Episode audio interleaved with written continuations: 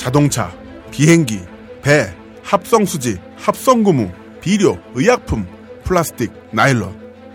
석유가 없으면 이 모든 것들도 아니 더 나아가 현대 문명도 존재할 수 없습니다.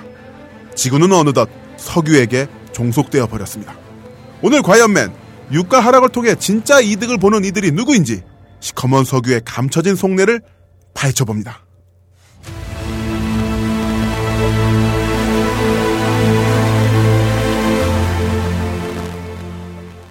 안녕하세요. 딴지마켓 조립 PC 전문 업체 컴스테이션의 이경식입니다.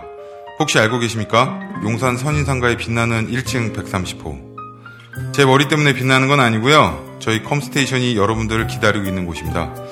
2014년 가을 저희 컴스테이션은 전국의 컴퓨터 호갱님들을 탈출시켜 주기로 결심했습니다.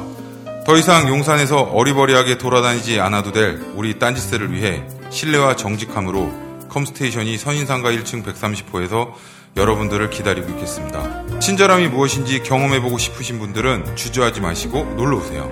마음을 담아 설명드리겠습니다. 전국의 딴지스들이 엄지손가락을 치켜 세울 때까지 최선을 다하겠습니다. 지금 당장 궁금하시거나 나오시기 부끄러우신 분들을 위해 휴대전화도 개방해놓겠습니다. 011-892-5568번 전화 주십시오. 고맙습니다. 컴스테이션은 조용한 형제들과 함께합니다. 어머 세상에 광고다 아 드디어 돌아왔습니다. 광고주님 감사합니다. 사랑합니다 감사합니다. 사랑해요 사랑해요 역시 사랑의 컴스테이션. 어, 아, 컴스테이션 네. 감사합니다. 저 집에 있는 맥 컴퓨터 갖다 버리겠습니다 컴스테이션으로 쓰겠습니다 네, 아, 컴스테이션 사장님이 저한테 오셔가지고 네. 요즘에 광고 넣을 때 어딨냐. 아하 잘 찾아오셨습니다 제가 딱 아, 과이언맨 넣으시라. 네. 그러니까 어, 두말 할 것도 없이 그래 넣을게 하더니 음. 남자답게 딱 넣으셨어요. 싸나야 싸나야 상남자다. 자 그리고 이 컴스테이션의 특징이 뭐냐면 주문을 하면 네. 사장님이 직접 갖고 오시는 걸로 네. 예. 그러니까 수도권 내에서는 사장님이 직접 가셔요. 네. 네. 여러분들 상남자를 만나고 싶습니까? 네. 컴스테인에 주문을 하십시오. 네. 그러면 컴퓨터와 함께 상남자가 나타납니다. 앞에 어느 순간 배를 누르고 계세요. 그렇죠. 띵동. 사장님이 띵동. 원 플러스 원 묶은 네. 상품이에요. 네. 자, 아무튼 광고가 들어온 만큼 저희도 좀 더 분발하겠고요. 네. 자, 그리고 김태형 PD. 네. 우리 슬픈 소식이 좀 있었어요. 아. 우리 김현진 작가님이 갑자기 감기 몸살 심하게 나시는 바람에 네. 오늘 녹음에 참석하실 수가 없었고요. 네네. 그래서 오늘 대타라고 표현드려야 될까요? 어, 오늘 보결 선수 네. 독구 기자님이 출전하셨습니다. 안녕하세요. 안녕하세요. 오늘 리베로로 출연하게 네, 된 리베로. 맞아, 맞아, 리베로. 아, 된 진짜. 독구입니다. 네. 네. 세대기시죠? 아. 저 밥하러 가야 되는데 오라 그래가지고 어머님이 기다리고 계세요. 네. 야, 어떠세요? 신혼생활. 어, 아, 밥하는 거 너무 싫어요. 신혼생활을 있었으면 좋겠어요. 물어보는데 약간 3초 포즈가 있던 후에 밥한개 싫다. 네. 별로 안 좋구나. 밥하, 아니, 밥하는 기계는 있죠. 그 기계가 저라 그러더라고요, 우리 신랑이. 네 네. 자, 오늘 이렇게 독구 기자님과 함께 얘기를 나눠볼 텐데요. 네네. 자, 일단 트위터 반응을 좀 살펴볼까요? 네. 네, 아이디 일치님. 그녀가 팟빵에서 내 이름을 불러주었다. 그날 이후 내 이름이 점점 좋아지고 있다. 아, 아. 그렇죠. 지난 방송에서 김현진 작가님이 일치님의 이야기를 해드렸죠. 언급을 네. 하니까 너무 좋았었다. 이렇게 글을 올려주셨고요. 네. 자, 그리고 이분의 트위터 프로필 이름은 참 재밌네요. 안녕할 턱이 있냐? 님께서는요. 일주일에 한 번만 하는 것이 너무 아쉬운 음, 정말 재밌는 팟캐스트. 진행자가 직접 댓글도 써주고 선물도 주는 착한 팟캐스트 이렇게 올려주셨습니다. 오. 일주일에 한 번만 하겠습니다. 네, 하겠습니다. 저 전일 힘듭니다. 방송, 전일 방송. 전일 방송이요?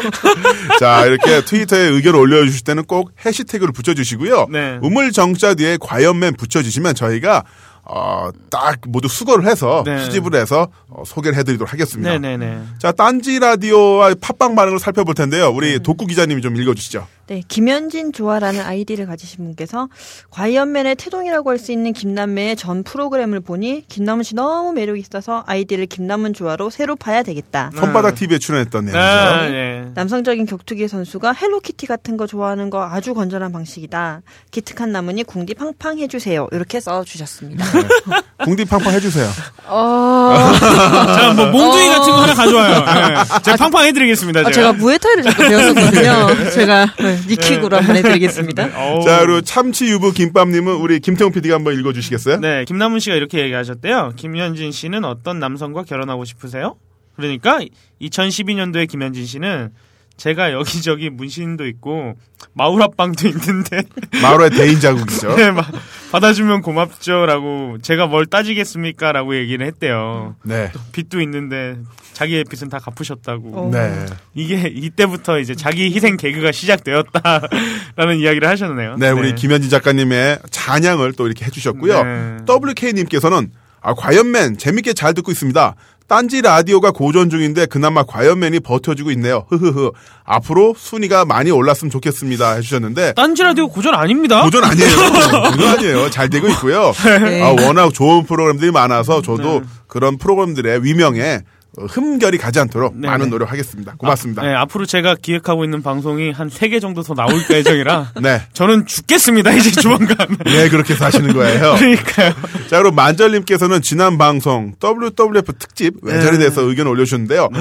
어, 마초맨 결혼식 부분에서 얼마 전 무한도전 토토가 같은 느낌도 아, 나고요. 네. 추억이고 즐거움이었고 너무 즐거웠습니다. 그러면서 어, 우리 김현식 작가님 정말 그 알프스처럼 아름답고요. 험난한 험난한 김나무님 옆에서 에델바이스처럼 더 분발해 주세요. 이렇게 글 올려주셨네요. 정확합니다. 험난한 김남훈님. 그리고 윤피곤님께서는 선댓글 후감상 구독하기 선댓글 달기 네. 해주셨네요. 음. 맞습니다. 여러분들이 팟빵으로 방송을 들으시는 분들은 꼭 구독하기를 눌러주십시오. 네네. 아 그리고 저희 레슬링 편에 대해서 굉장히 걱정을 많이 했었거든요. 어. 근데 토토가 같은 느낌이 난다. 음. 뭐 자기 동생이랑 뭐 파일 드라이버 하고 뭐 놀았다. 음. 뭐 이런 이런 이야기들이 많이 올라오더라고요. 좋네요. 예, 저 레슬링이 역시 우리에게는 항상 가까운 곳에 있었다. 그렇죠. 다음번에는 우리가 음, 격투기 특집으로 아, 김동현, 추성훈 이런 사람도 한번 어, 모셔놓고 김동현 선수랑 정찬성 선수 네네. 이렇게 해가지고 어떻게 섭외 가능하신가요? 가능하죠. 아 그래요? 어, 나 김동현 선수 완전 좋아하는데. 어, 아, 진짜? 제 전, 제전 남자친구 닮았어요. 어, 자, 세대 입장에서 좀 그렇지 않습니까? 위험한 발언인가요? 네. 네. 지금 남자 세 명이 모두 다 연상됐어. 이거- 전 남친, 현 남편, 구남. 하여튼 뭐. 예. 어, 이거는 뭐 예. 편집 안 하겠습니다. 자, 선물 받을 분 추첨을 해야 되는데, 네, 이분들은 요, 어, 저- 저희가 김현 작가님이 아무래도 이 고유 영역이다 보니까, 복귀하시는 대로 저희가 뽑아서 보내드리도록 하겠고요. 네. 자, 광고 안내 해드리겠습니다. 마켓.딴지 골뱅이 gmail.com으로 보내주시면요. 저희가 친절하게 안내해드리고, 아, 그쵸. 빵이면 음. 먹어보고 리뷰를 써드리고요. 네. 책이면 읽고서 또 리뷰를 써드리고. 그 김현진 작가님이 말씀하셨잖아요. 책이면 읽고 나서 그 책만큼 리뷰를 써주시겠다. 400페이지짜리는 400페이지 400페이지 리뷰. 리뷰. 그렇죠. 네. 뭐 국정원 댓글 부대, 어, 뭐 저리 가라 정도의 어떤 파. 퍼포먼스를 갖고 있으니까 네네네. 어, 기대해 주시길 부탁드리겠습니다. 네네. 많은 분들의 문의 부탁드리고요. 자 오늘 김현진 작가님 대신에 리베로로 출전한 독구 기자님의 이슈타그램 진행해 보겠습니다. 네, 먼저 첫 번째 뉴스입니다. 청소년 행복도 높아졌다라는 기사가 나왔어요. 와우. 그래서 내용을 보니 아 이게 여성가족부가 발표한 보도 자료의 내용입니다. 그 내 삶이 행복하다는 청소년이 3년 새 5%나 늘었다는 내용인데요. 근데 이걸 자세히 꼼꼼히 들여다보니 조사 대상인 청소년 3,000명 선정에 문제가 좀 있었던 네. 거고요. 어, 그 2011년도에는 월 소득 200만 원 미만 가정이 17.6%였는데 이번 조사 때는 4.7%가 줄었습니다. 오호. 대신에 음. 월 소득 400만 원 이상인 가정은 2011년 조사 때보다 13.4%나 늘었습니다. 음. 조사 대상에서 저소득층 가정 청소년은 줄이고 중산층 가정 청소년은 늘린 거죠. 그리고 이 결과로 이제 청소년이 행복해졌다라는 통계가 5%나 이제 늘었다고 이제 발표를 한 거예요. 네. 근데 이제 많은 단체들에서 아 이거 좀 이상하지 않냐 같이 할 음. 거면은 통계 대상이 똑같아야 되지 않냐라고 네. 항의를 하니까 여성가족부는 아 이거는 우리가 선정한 게 아니다 그러니까 우리 책임이 아니다라고 누가 한 거예요? 거예요 통계청이 했다라고 이제 어. 얘기를 한 거죠 아, 그 통계는 조작하기 가장 쉬운 그 선전 수단이란 그쵸. 말이 있는데 이런 식으로 하면 제가 프로레슬링 도장 가서 네. 대한민국 밤길은 안전하다. 네. 어, 최근에 범죄의 피해자가 된 사람이 있는지 어, 손을 들어봐라. 이러면 우리는 당연히 0%가 나오죠. 그렇죠. 당연히 영부. 대한민국은 가장 안전한 나라다. 우리로만 조사 네. 이렇게 되는 건데 참 아유, 니들도 힘들게 산다. 아, 네. 자, 다음 소식 부탁드리겠습니다. 네. 네, 그리고 요즘 가장 핫하게 뛴 뭐지? 성누리당의 신성으로 떠오르신 분이 한 분이 계세요. 네. 송영근 의원님이 하사 아가씨라는 발언뿐만 아니라 네. 굉장히 창의적인 발언을 요번에 아. 많이 하셨습니다. 네. 이게 국회 군 인권과 병력 문화 혁신을 위한 특별위원회 회의에서 이, 그, 그 발언을 하셨는데요. 어떤 발언이 있냐면 나이가 40대 중반인데 이 사람 성적인 문제가 발생할 수밖에 없겠냐 하는 측면을 우리가 봐야 한다.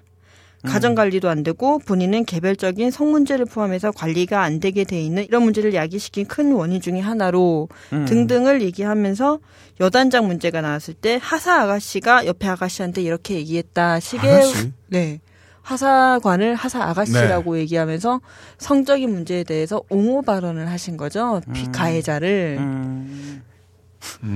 하사가 무슨 아니 40대 중반이면 전데 제가 성적인 문제가 있나요?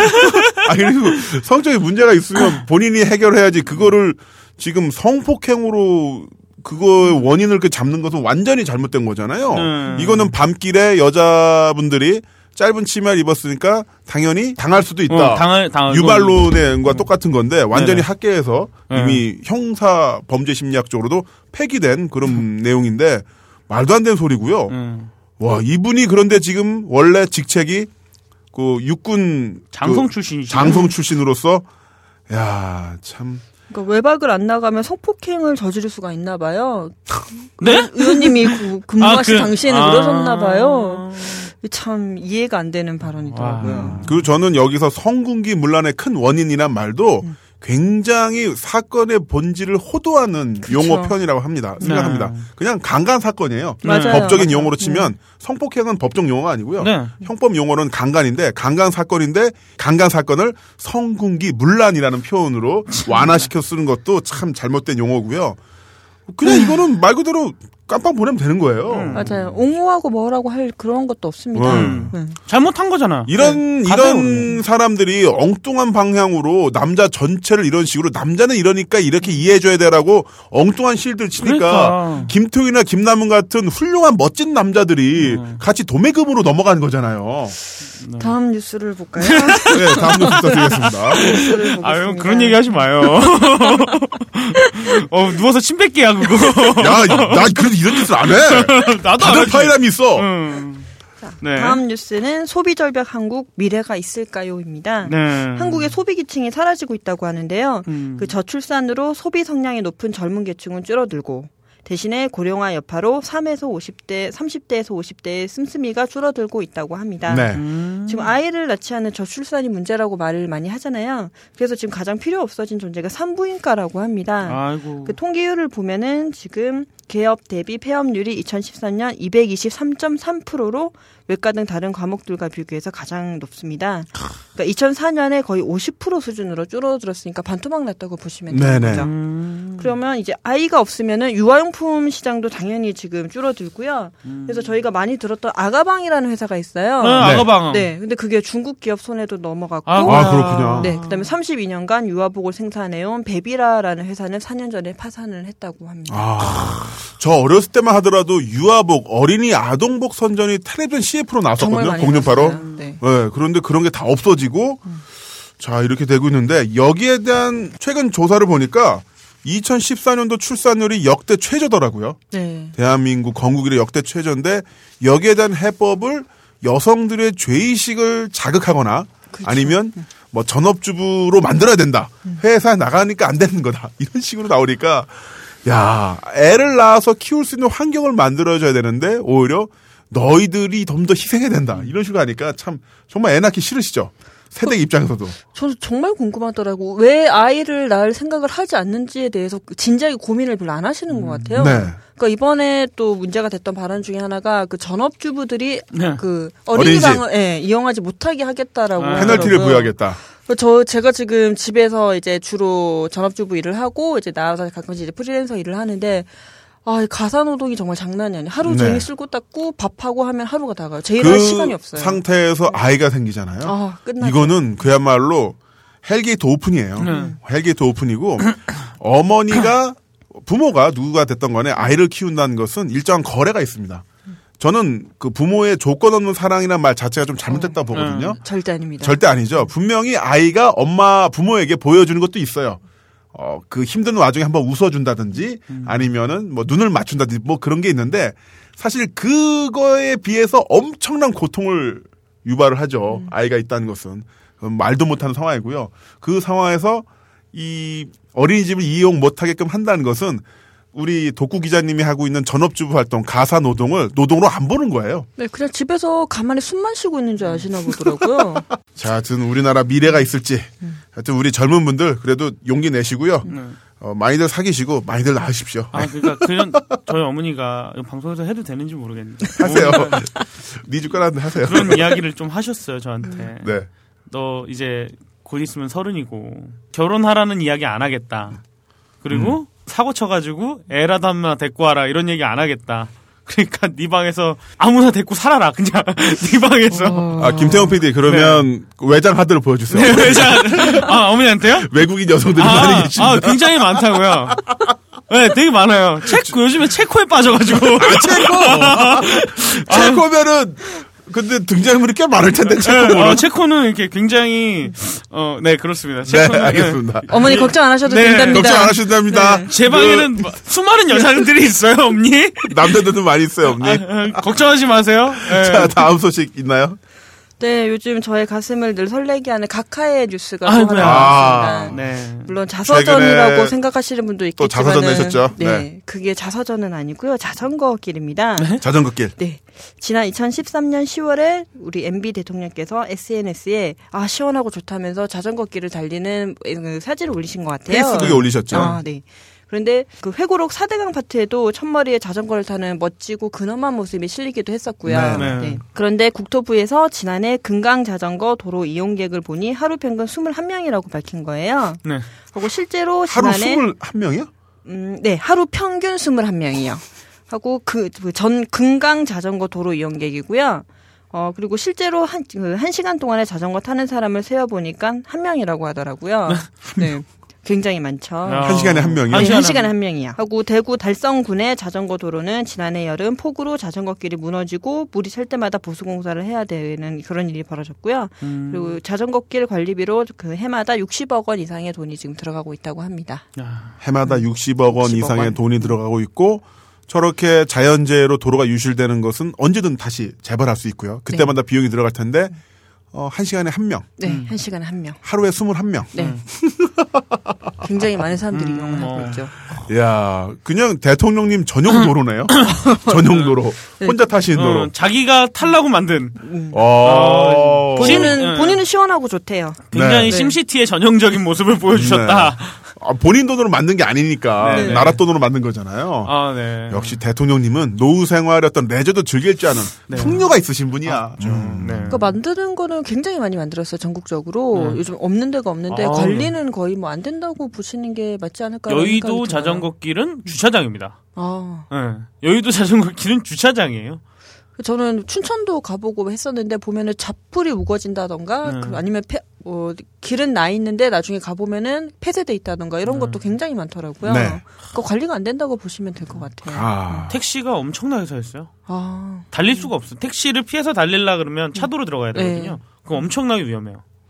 여기에 들어간 돈이 장난이 아닌 걸로 알고 있는데. 음. 대통령님은 항상 장난 아니시죠. 네. 아. 언제나 진심입니다. 네. 우리가 이제는 이분에 대해서 이렇게 감탄하는 것보다도 네. 이제 인정하고 보내드려야 될 게 아닌가. 그쵸. 보내드리고 싶어요, 저는.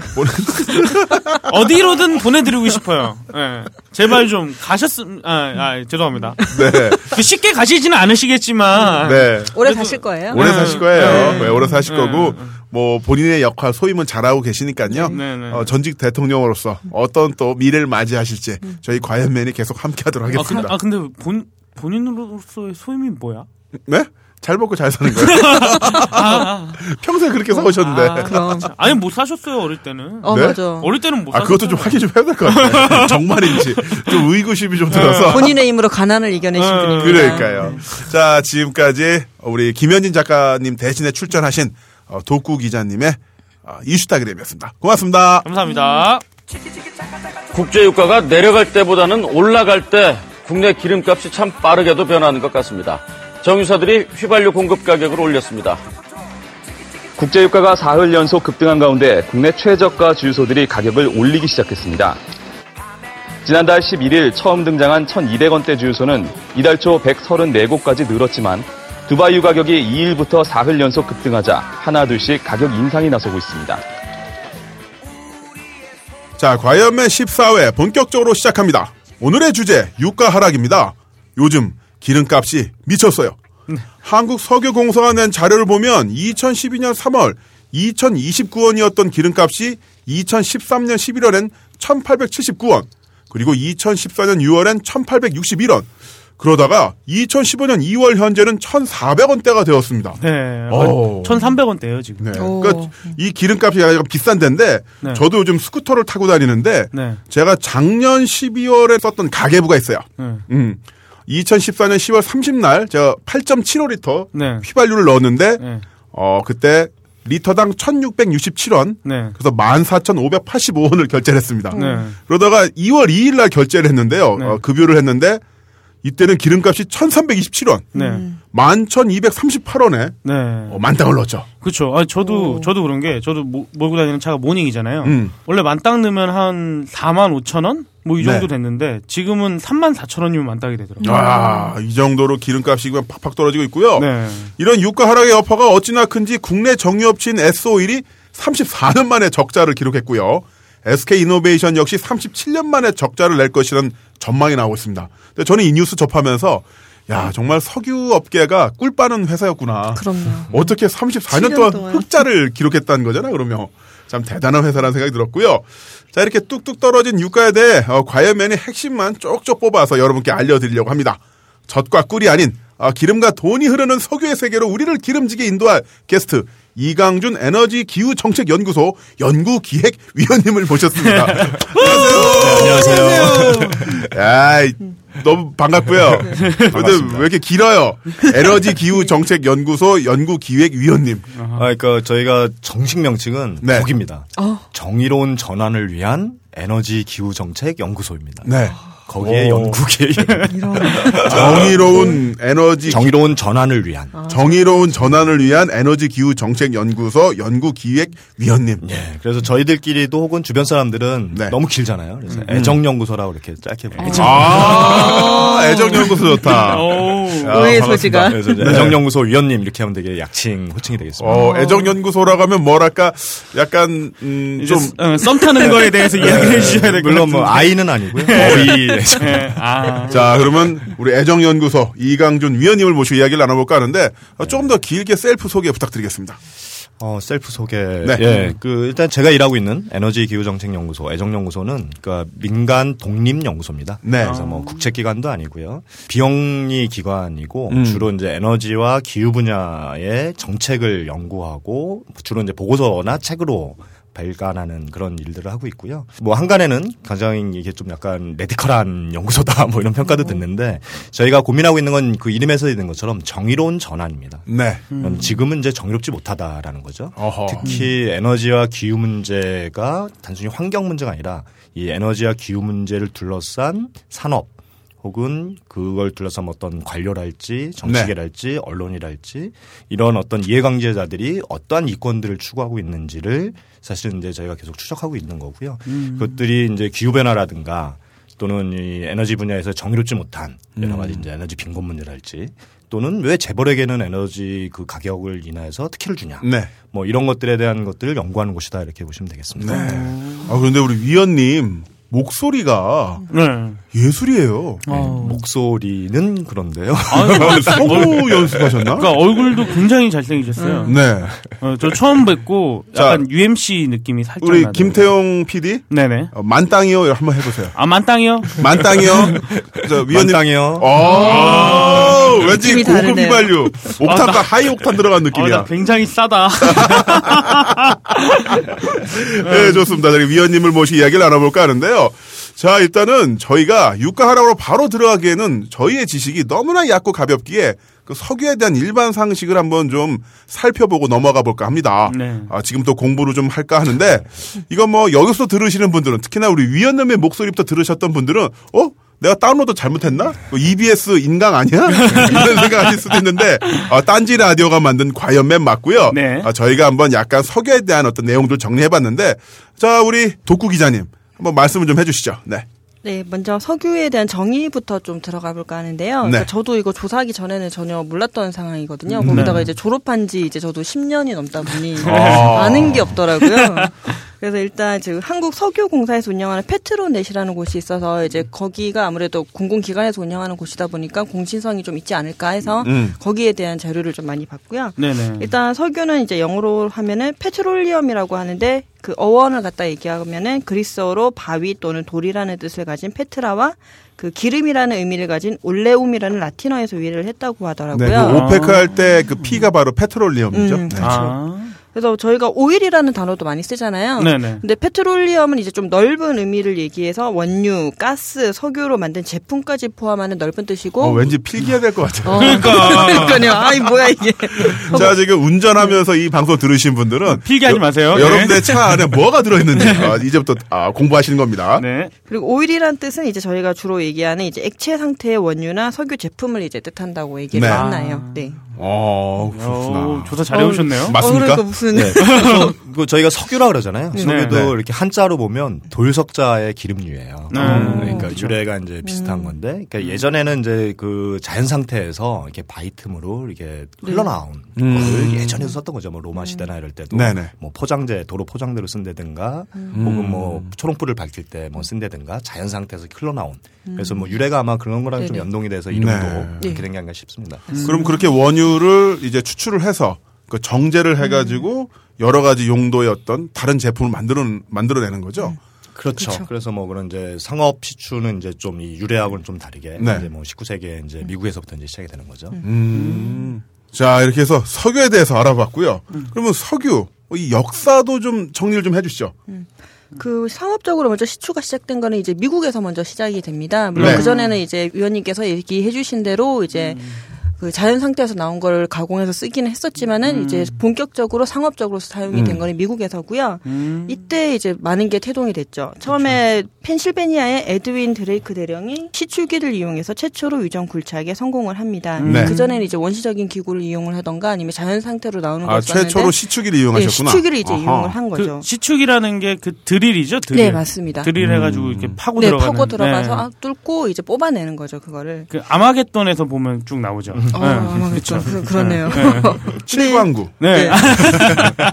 아, 그 영화는 뭐 됐고요. 되게 아이러니하게도 이 사람이 이제 이런 이제 산업에 이제 기초를 마련했다고 얘기하긴 그렇지만 이제 중요한 시초를 마련했던 사람인데 이 사람이 이제 굉장히 재밌는 삶을 살아요. 그 전에도 이제 하는 일마다 다 망했었는데 네. 음. 이렇게 큰 일을 했는데도 그 이후에도 손대는 것마다 다 망해서 나중에는 돈도 없이 연금 받고 겨우 그냥 꾸역꾸역 어. 살다가 이제 죽은 거죠. 아, 네. 석유를 처음 시추했던 사람이. 그러니까요. 네. 근데 이때 또 나온 사람이 록펠러입니다. 아이고. 그러니까 누구는 불쌍하게 살다가 갔고 네. 누구는 이제 네. 지금 빌 게이츠랑 비교하는 사람도 있는데 록펠러라 근데 록펠러 자산이 세배라는 이야기도 있더라고요. 그러니까 그만큼 아예 비교가 안 된다는 얘기도 네. 있어요. KFC 할아버지도 네. 통닭 만드는 비법은 본인이 만드셨는데 네. 그 상표권 다 팔아가지고 그쵸.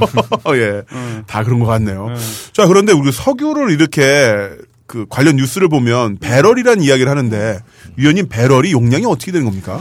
그러니까 이 아까 말씀하셨던 그 펜실베니아에서 처음 그 생산한 게 한 30배럴 정도라 그러더라고요. 네. 음. 네, 30배럴이라는데 그럼 지금으로 하면 한 2,400리터 정도 되는데 오. 네. 그럼 이제 이 군고마장수 겨울에 이렇게 보는 드럼통 있잖아요. 네. 200리터 드럼통 한 24개 분량 정도를 시추한 거죠. 아. 처음에. 네, 이때 이 배럴 그랬을 때 이제 그 당시에는 이제 석유 그 개발 초기에 어, 이 위스키라든가 이런 음. 좀 액체들 주로 이제 술이죠. 술 그 담는 뭐 여러분들 상상해 보시면 이렇게 배가 볼록한 나무통 있지 않습니까? 네네. 네, 오크통이라고 하죠. 네, 그게 이제 배럴이에요. 아. 그 원유를 이제 처음 생산해서 이제 유통할 때 거기다 담은 거죠. 어. 근데 다 시중에 이제 유통되던 그 통의 크기가 다들 달랐는데 그러다 보니까 이제 소비자들이 불만이 좀 많았습니다. 그래서 이제 그걸 정한 게 당시에 정한 뭐 42 갤런인가 그만큼을 이제 좀 원유통에 단위로 하자. 그래서 이제 배럴의 유래가 거기서 됐는데 일 1배럴 그러면 이제 이게 리터로 환산하면 158.9리터. 정도입니다. 그러니까 좀 그 작은 드럼통 정도가 이제 된다 이렇게 보시면 될 것 같아요. 근데 왜 그 드럼으로 안 세요? 뭐 그거는 뭐 우리가 뭐 어떤 개념을 정하거나 말을 정하는 건 약속이잖아요. 네. 그때 이제 유통할 때 이제 배럴을 기준으로 했던 게 정착이 된 거라고 봐야죠. 정착이 된 것도 있고 어떻게 본다면 그 용량, 그 단위를 정한다는 게 그 산업의 최고 그 지배자라는 의미이기도 하잖아요. 그렇죠. 그래서 좀 바꾸기가 싫은 게 아닐까. 우리 룰을 따라라. 또 하나의 음모론이 시작되는 네, 거예요. 음모론. 저 그런 거 아주 좋아합니다. 네. 아까 우리 독구 기자님이 록펠러가 이제 천하통일했다고 네. 산업을 제대로 만들었다고 하는데 그 록펠러의 그 스탠다드 오일 회사가 또 분화가 된다면서요? 네, 그 당시 이제 뭐지 미국에서 생산되는 석유의 95%가 록펠러의 관리 하에 있었습니다. 네. 그러니까 명백히 봐도 이거는 독점인 거고 당연히 지금 생각해도 그렇지만 그 당시에도 경제나 정치 분야에서 아 이거 좀 독점이 너무 심한 거 아니냐 해서 네.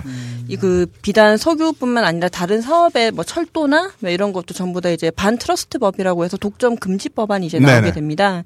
그래서 이제 록펠러의 스탠다드 오일 회사는 1911년 그 연방 법원의 조치에 의해 가지고 30개 회사로 분할이 돼요. 네. 근데 저희가 지금 한 번쯤 이름을 들어보면 쉘이라든지 아니면은 뭐 쉐브론 이런 게 다 그때 분할됐던 회사에서 뿌리가 나온 거라고 보시면 됩니다. 네, 그렇군요.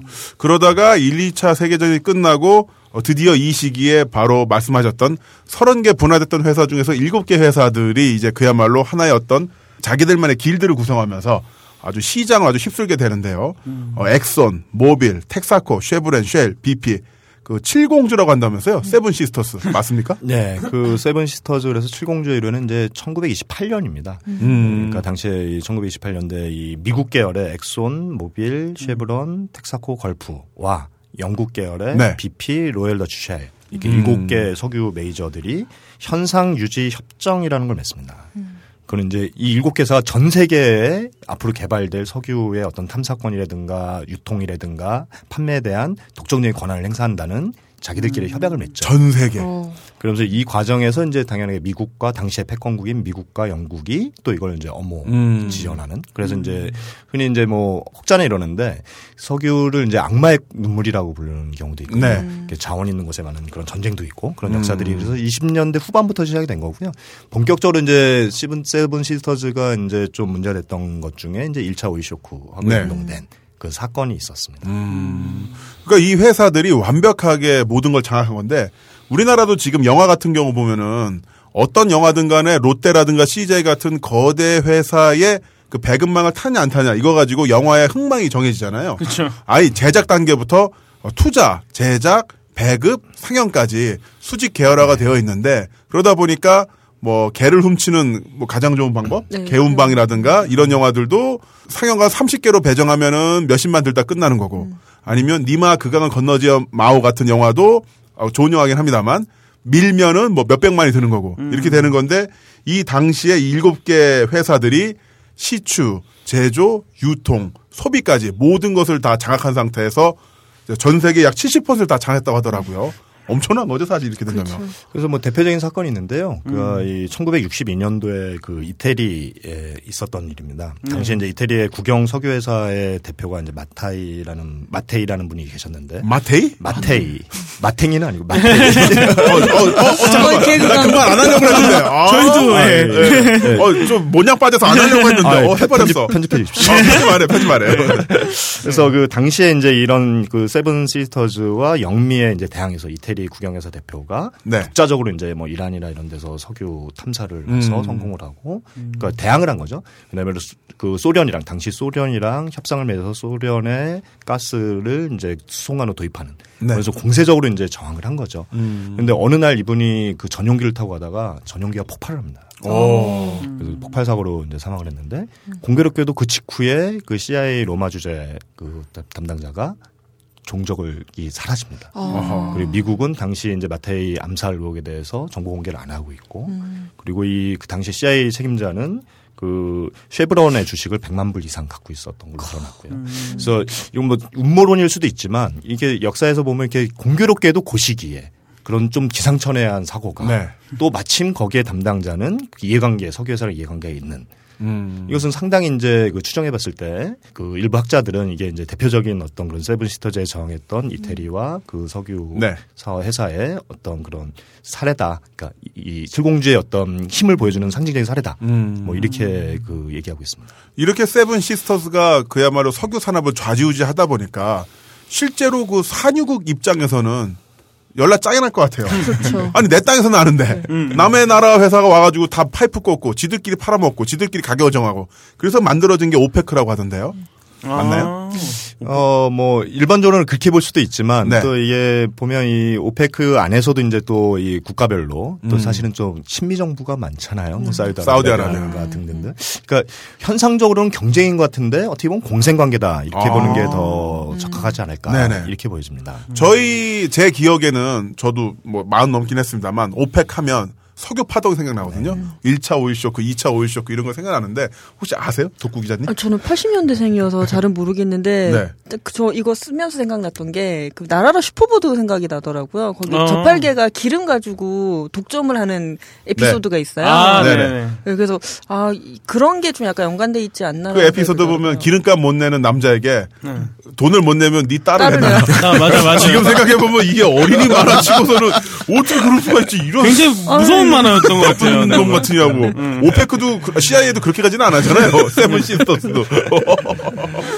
그거 어땠습니까? 그 석유 파동이라는 거 그거 오펙이 잘못한 건가요? 아니면 어떻게 된 건가요? 그게? 그, 이, 어, 그 어떤 그 책에 보면 네. 당시 이제 그 저널리스트인데 이 석유 파동과 그 전후의 어떤 미국 혹은 세븐시스터즈의 역할들을 추적한 그러니까 뭐 소설이 아니고요. 일종의 네. 그 기자가 한 책이 있습니다. 그 책의 내용에 보면 이런 대목이 나오는데요. 73년이니까 1차 오이쇼크가 했던 직전에 음. 그 스웨덴의 휴양지인 샬트셰바덴이라는 곳이 있답니다. 발음이 좀 어렵네요. 여기에 그 전 세계 최고의 금융계, 정치계, 석유 메이저 검을 84명이 비밀 회동을 합니다. 근데 그때만 한 건 아니고요. 계속 있었는데 여기는 지금도 진행이 되는데 어떤 언론의 접근도 차단이 됩니다. 음. 그래서 이 84명이 당시 73년에 모였는데 뭐 지금도 뭐 아시는 분은 아시겠지만 당시에 그 미국 헨리 키신저 국무장관이라든가 혹은 뭐 노- 독일의 재무장관이라든가 뭐 BP Shell을 비롯한 이 석유 메이저들을 포함한 또 금융계 인사들까지 한 84명이 모여서 이때 그 회의를 하는데 미국 참가자가 앞으로 오펙의 수입이 400%로 증가할 것이다.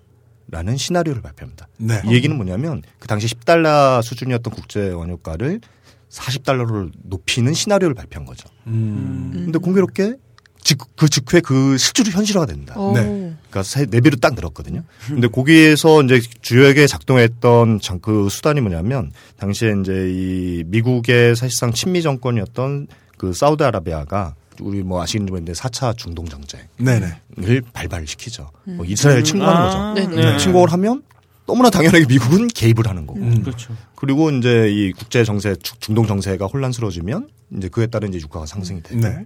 근데 또 그 정쟁을 중재한 게 헨리 키신저입니다. 음.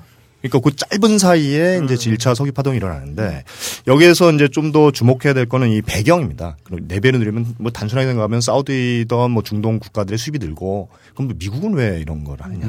그걸 볼 때 이제 당시의 미국의 내부 경제 뭐 지금의 상황도 사실은 미국의 경제 현황을 좀그 꼼꼼히 볼 필요가 있는데요. 당시에 이제 그 전까지는 석유 가격이 국제적으로 거래되던 그 단일한 어떤 화폐가 없- 그 저기 없었는데 그때부터 이제 미국 그 협정에서 네. 협상에서 이제 미국의 달러화로 국제 어. 석유 가격을 이제 정하는 달러로 이제 결제를 한다는 얘기죠. 네. 그 달러로 결제한다는 얘기는 미국의 이제 어떤 화폐 정책이라든가 또 미국 경제 정책 혹은 미국의 대외 정책에 굉장히 이제 달러 힘이 갖는 어떤 그 권력을 갖게 된 거죠. 근데 당시에 미국에는 이 달러의 어떤 재정 적자 하고 달러의 가치 하락 때문에 굉장히 좀 심각한 상태였습니다. 네. 그러니까 이 재정 적자와 달러 가치 하락의 위기를 극복하면서 달러와의 영향력을 확대하겠다는 어떤 그 목표가 있었던 거고요. 그 동시에 이제 그렇게 되면 이제 제3세계에 대한 영향력은 더 이제 확대가 되는 거죠. 그렇겠죠. 아무래도 석유 없이는 생존할 수 있는 근대 문명, 현대 국가는 없는데 그 상태에서 석유를 결제하는 수단이 달러가 되면 네. 당연히 뭐 그런데 또 석유 메이저들은 또 어땠냐면 당시 북해유전을 개발할 때였거든요. 네. 북해유전을 개발한다는 얘기는 탐사 비용이 굉장히 비쌌던 거죠. 아, 지금 근데 위원님 이렇게 말씀해 주시는데 음. 자꾸 나왜 007려고 어이, 빠밤빰. 아니, 그러니까 그 007그 시나리오 작가도 아마 이런 내용들을 많이. 전 예. 들으셨겠죠. 그러니까 뭐 상상이 아, 좋습니다. 예, 계속해 주시죠. 예, 석유 메이저들이 북해유전을 개발을 당시에 네. 막할 때인데 탐사비용 굉장히 비싼 거죠. 음. 생각해 보시죠. 바다 밑에서 그걸 발굴한다는 거는 그 전에 땅을 파서 발굴하는 것에 비해서 탐사비 굉장히 비싸게 드는데 그럼 그 10달러 대 어떤 국제 유가로는 경쟁력이 확보가 안 되는 그러니까 시장성이 없는 거죠, 한마디로. 그러니까 이 메이저 애들 입장에서는 막 발굴하는 북해전의 어떤 탐사 비용과 판매 비용의 어떤 네. 괴리를 극복할 용 동인이 있었던 거고요. 금융계 입장에서는 또 이 국제 금융 시장에서 입장을 보면 이 유통 분야를 그때 장악하고 있었거든요. 유통 과정에서의 네. 또는 이런 또 투기금융에 대한 이런 또 이와 함께 마지막으로 또 봐야 될 게 그럼 그 중동 국가들은 또 어떠냐? 당시에 협정 내용 중에 보면 네 배로 올린 다음에 그 이익금을 특정한 얘네들이 지정한 은행에 이- 예치하도록 이렇게 또 협정을 맺습니다. 네. 그리고 그 이하, 이자를 10%를 주겠다. 굉장히 고리를 준 거죠. 그러니까 중독 산유국 입장에서 보면 굉장히 이제 제약이 있지만 굉장히 수입이 확 늘어나는. 네. 뭐 이런 여러 가지 그러니까 이 미국과 미국의 어떤 내부의 경제 사정 또 대외적인 어떤 경제 정책, 금융계 이해관계, 석유 메이저들의 이해관계 또는 중동 국가들의 이해관계 이런 것들이 맞물리면서 이 오일 쇼크가 일어났는데 제3세계는 완전히 고통의 나라로 떨어진 거죠. 음. 한국 뭐 당시 기억하시는 분들은 당시 세대에 사셨던 분들은 완전히 나라가 흔들흔들거리는 또 실제로 78년도 2차 석유 파동이 일어난 직후에 공교롭게 뭐 오늘 뭐 핵 얘기는 아닙니다만 고리 1호기 지금 문제 많은 고리 네. 1호기가 상업운전된 게 78년입니다. 음. 그리고 당시에 석유법이 제정이 돼요. 석유공사 이런 걸 막 만들고요. 네. 또 지금 국정조사하고 있는데 해외 자원개발 많이 문제되지 않습니까? 네. 그때 해외 자원개발법이 만들어집니다. 음. 그러니까 석유 중심의 어떤 그 싼 석유를 중심으로 한 경제 정책에서 이제 석유를 탈피하는 뭐 전력 정책이라든가 또는 석유를 확보하기 위한 국가 정책을 이제 바꾸면서 어떻게 보면 지금의 우리나라 에너지 체계가 당시에 이제 이런 오일 쇼크나 이런 거를 영향을 받아서 형성이 되기 시작했다 이렇게 볼 수 있습니다. 저 어렸을 때 공익 광고라든가 텔레비전에서 해주는 다큐멘터리 보면은 꼭 이 1차 오일 쇼크, 2차 오일 쇼크 이야기가 나오면서 우리나라는 항상 에너지를 수입하기 때문에 에너지가 없으면 대한민국 망한다. 우리 다 죽는다. 이게 바로 다큐멘터리 내용이었어요. 그러면서 에너지 절약해야 되고 또 석유가 얼마나 중하며 귀중하며 이런 걸 막 들었었는데 바로 그런 흐름의 맥락 뒤에는 미국과 미국의 국내 정세와 또한 산유 국가 뭐 진짜 이 그러 그 얘기를 들어보면은 사실 이 수요와 공급에 따라서 시장 경제에 의해서 석유 가격이 정해진 게 아니라 그냥 자기들끼리 올리자 내리자 올리자 내리자. 뭐 그- 이런 거네요 느낌이 그러니까 석, 석유 시장은 수요 공급의 어떤 시장 원리가 전혀 작동이 되지 않는 시장입니다. 저도 어. 신기했던 게 자료를 보니까 생산량은 거의 일정하더라고요. 그러니까 1900, 그러니까 시- 그 초반부터 지금 2000년대까지 100년간 그런데 가격은 너무 너리뛰고 그 배경에는 아까 말씀하신 대로 정치 경제적인 배경이 따라서 야. 물가가 변하더라고요. 아니 허생전에 나오는 그 그 사람만 하더라도 나름대로 매점 매석 시장 경제였던 그 단점을 어, 허점을 이용한 건데 사실 자본주의 근대 문명의 거의 근간이라 볼 수 있는데 시장 경제와는 아무런 관계 없이 수요와 공급 관계 없이 오직 그 패권에 의해서 정치 패권에 의해서 움직이는. 야, 근데. 또 최근은 또 이 그 거기에 더해서 투기 시장 이만큼 큰 투기 시장이 없습니다. 예, 왜냐하면 이게 실물경 실물 시장도 있지만 또 선물 네. 시장이 있거든요. 음. 그래서 야. 선물 시장에서 그런 그, 그 국제 금융이라든가 이 투자자들이 어 이걸 투자를 하냐 빠냐 또 네. 그 차익을 갖고 이게 어마어마한 게 음. 형성이 되는데 또 그거에서 또 시장이 영향을 받는 그러니까 뭐 단선하게 미국의 정부가 정함된다 이런 차원보다는 네. 그리고 이해관계의 어떤 집합들이 몇 개 맞물렸을 때 어떤 네. 유가의 변동이 영향을 준다 이렇게 볼 수 있습니다. 그렇군요. 그러면 저기 저팔계가 기름값 못 낸 남자한테 딸 달라고 한 거 좀 이해가 될 만하네. 아, 그거 좀 위험한 발언이시는데요. 아, 저팔계만 이해돼요. 아, 현실 세계 들으면 안 돼요. 자, 이렇게 어, 저팔계의 심정까지 알아보면서 석유의 역사, 역사에 대해서 알아봤는데요.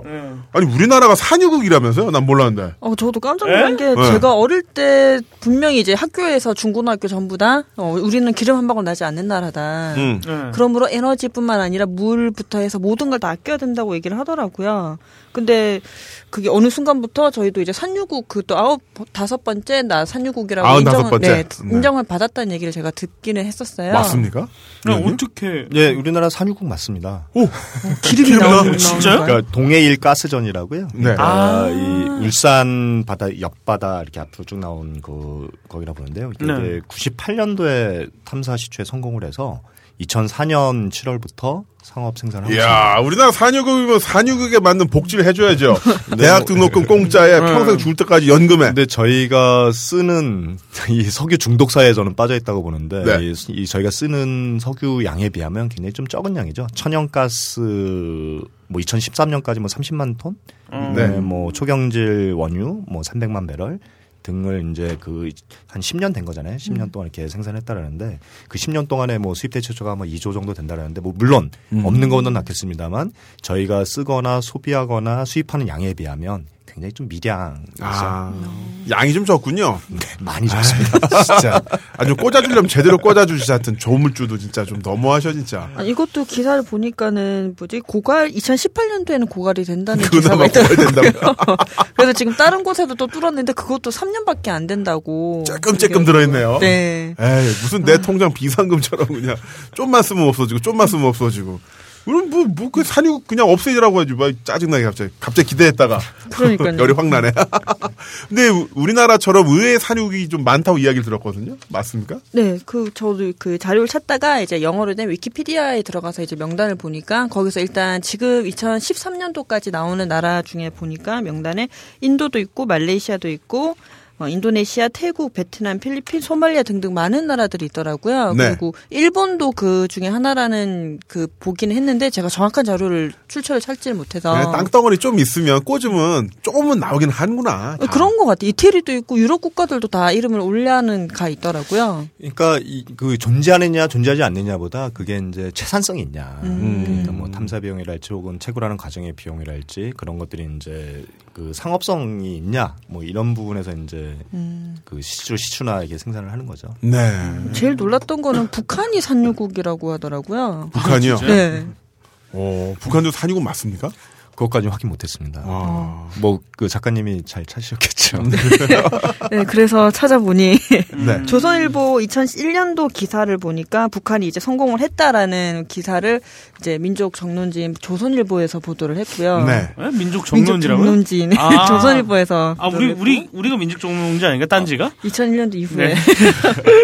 그리고 최근에 보니까 이제 북한이 이제 아무래도 경제적으로 힘이 드니까는 자체적으로 이제 조사를 하지는 못하고 여러 일본이나 아니면 유럽이나 미국 같은 이제 외국계 네. 회사들을 많이 이제 끌어와서 시추 점검을 하더라고요. 음. 근데 거기에 관련된 사람들도 다 아 이거 가능성이 굉장히 크다라고 네. 얘기는 했는데 실제로 나왔는지에 대한 자료는 음. 없더라고요. 북한 관련 에너지 기사는 좀 뻥이 많아서. 그러니까요. 예전에 보니까 무슨 핵 융합에 성공했다고 이런 기사도 나오고 그래서 북한에서 아이언맨도 만들 수 있을 어, 것 같아요.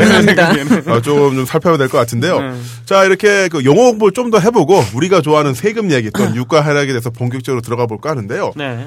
어, 위원님, 저는 그 석유 관련 뉴스를 듣다 보면 뭐 두바이유, 브렌트유, 텍사스유 이렇게 이야기하는데 이게 뭐 유종이 다른 건가요? 어떻게 되는 건가요? 어, 좀 다르죠. 그래서 뭐, 이 유황 함량이 좀 다르고요. 그래서 네. 가격 차이도 실준이 있습니다. 아, 원산지에 따라서 다 다르군요. 예, 그래서 이 두바이유 우리가 이제 좀 한국에서 많이 수입하는 중동산 네. 두바이유가 있고요. 그 다음에 북해산의 브렌트유는 북해에서 개발된 거고요. 그 다음에 우리가 서부 텍사스유라는 건 미국에서 개발한. 근데 세계에서 가장 큰 거는 이제 뉴욕, 뉴욕 상업거래소 거래되는 이그 텍사스 서부 텍사스유입니다. 네. 그래서 그, 그 가격으로 보면 텍사스유, 브렌트유, 두바이유 각각 한 2, 3불 정도의 차이가 있습니다. 음. 이제 유황의 함량이 다르고 질이 다른 거죠. 네. 그거에 따라서 이제 가격 차이가 좀 있습니다. 그 텍사스유 같은 경우는 그 외국에서는 거래가 안 된다고 하는데 사실인가요? 그러니까 이 상업 거래소가 이제 뉴욕 상업 거래소에서 하는 기준. 있는 거고요. 거기에 이제 물론 뭐 외국이라는 개념보다는 거기에 이제 그 일종의 거기도 선물 시장이 있고 실물 시장이 네. 있는 거니까 거기 이제 투자를 하기도 하고 투기를 하기도 하고 뭐 이렇게 되는 거고요. 그래서 좀 하나 저기 한 거는 이제 우리나라는 주로 중동산인 두바이유를 거의 70% 이상을 수입하고 있는데 이게 아시안 프리미엄이라는 게 있습니다. 그, 그 얘기는 뭐냐면 한국이나 일본은 또 국제 시장 가격보다 적게는 1불, 많게는 2, 3불 정도를 더 비싸게 삽니다. 아, 아, 진짜요? 오, 우리 무슨 호구네. 이케아도 아니고 왜 우리나라만 비싸? 그러니까 워낙 많이 쓰고 네. 또뭐 석유는 없고 뭐 수입은 해야만 하는 잡혔구나. 얘네도 알던 거죠. 아, 니네가 우리 거 안 사면 어떡할 건데? 그럼 뭐 남미산을 사던 뭐 북해산을 사던 미국산을 살려면 그러면 또 수송비, 운송비나 여러 가지 이제 좀 네. 기회비용들이 또 되는 거니까요. 음, 그러니까 아는 거죠. 호구군요. 그러니까 뭐 이게 이제 예를 들면 뭐 어디나 시장은 좀 정글에서는 이런 좀 못된 것들이 있는 것 같은데 음. 예를 들면 정유사들이 어떤 기름을 판매할 때 그러니까 휘발유나 경유처럼 소비자들이 많은 쓰는 거하고 네. 또는 이제 주, 그 중유랄지 납사랄지 이제 산업 쪽에서 쓰는 거 음. 이렇게 보면 비교해 보면 솔직히 이제 서민들의 호주머니는 좀 쉽게 생각하고 그러니까 산업 쪽은 이제 어차피 살 수 있는 데가 제한돼 있으니까 네. 또 물론 국제 시장이 있단 하지만 그런 데서는 또 이- 이쪽에 힘이 더 센 거죠 사는 사람들이 음. 이쪽은 이제 파는 사람이 소비자들한테 파는 휘발유나 경우는 파는 사람이 힘이 세고 저쪽은 이제 또 사는 사람이 힘이 세고 네. 뭐 이런 식의 작동 원리가 또 있는 것 같아요. 어렵다. 우리. 야, 자, 그런데 저희가 이렇게 모신 이유 중에 하나가 또 석유의 세금이 우리 휘발유 굉장히 많이 붙잖아요. 네. 어느 정도입니까, 위원님?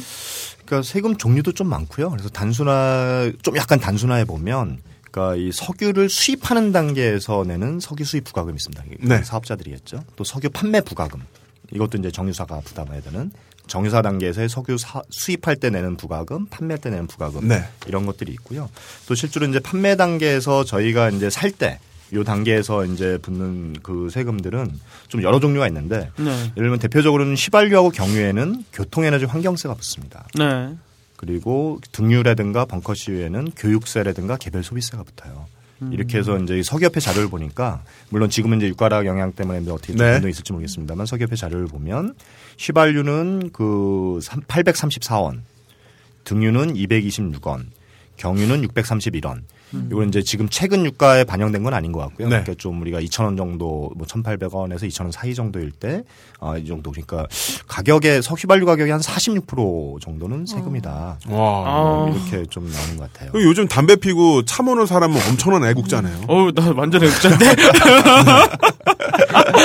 어. 김태형 PD는 담배 말아 피잖아요. 어, 예. 근데 제가 그걸 잃어버렸어요, 지금.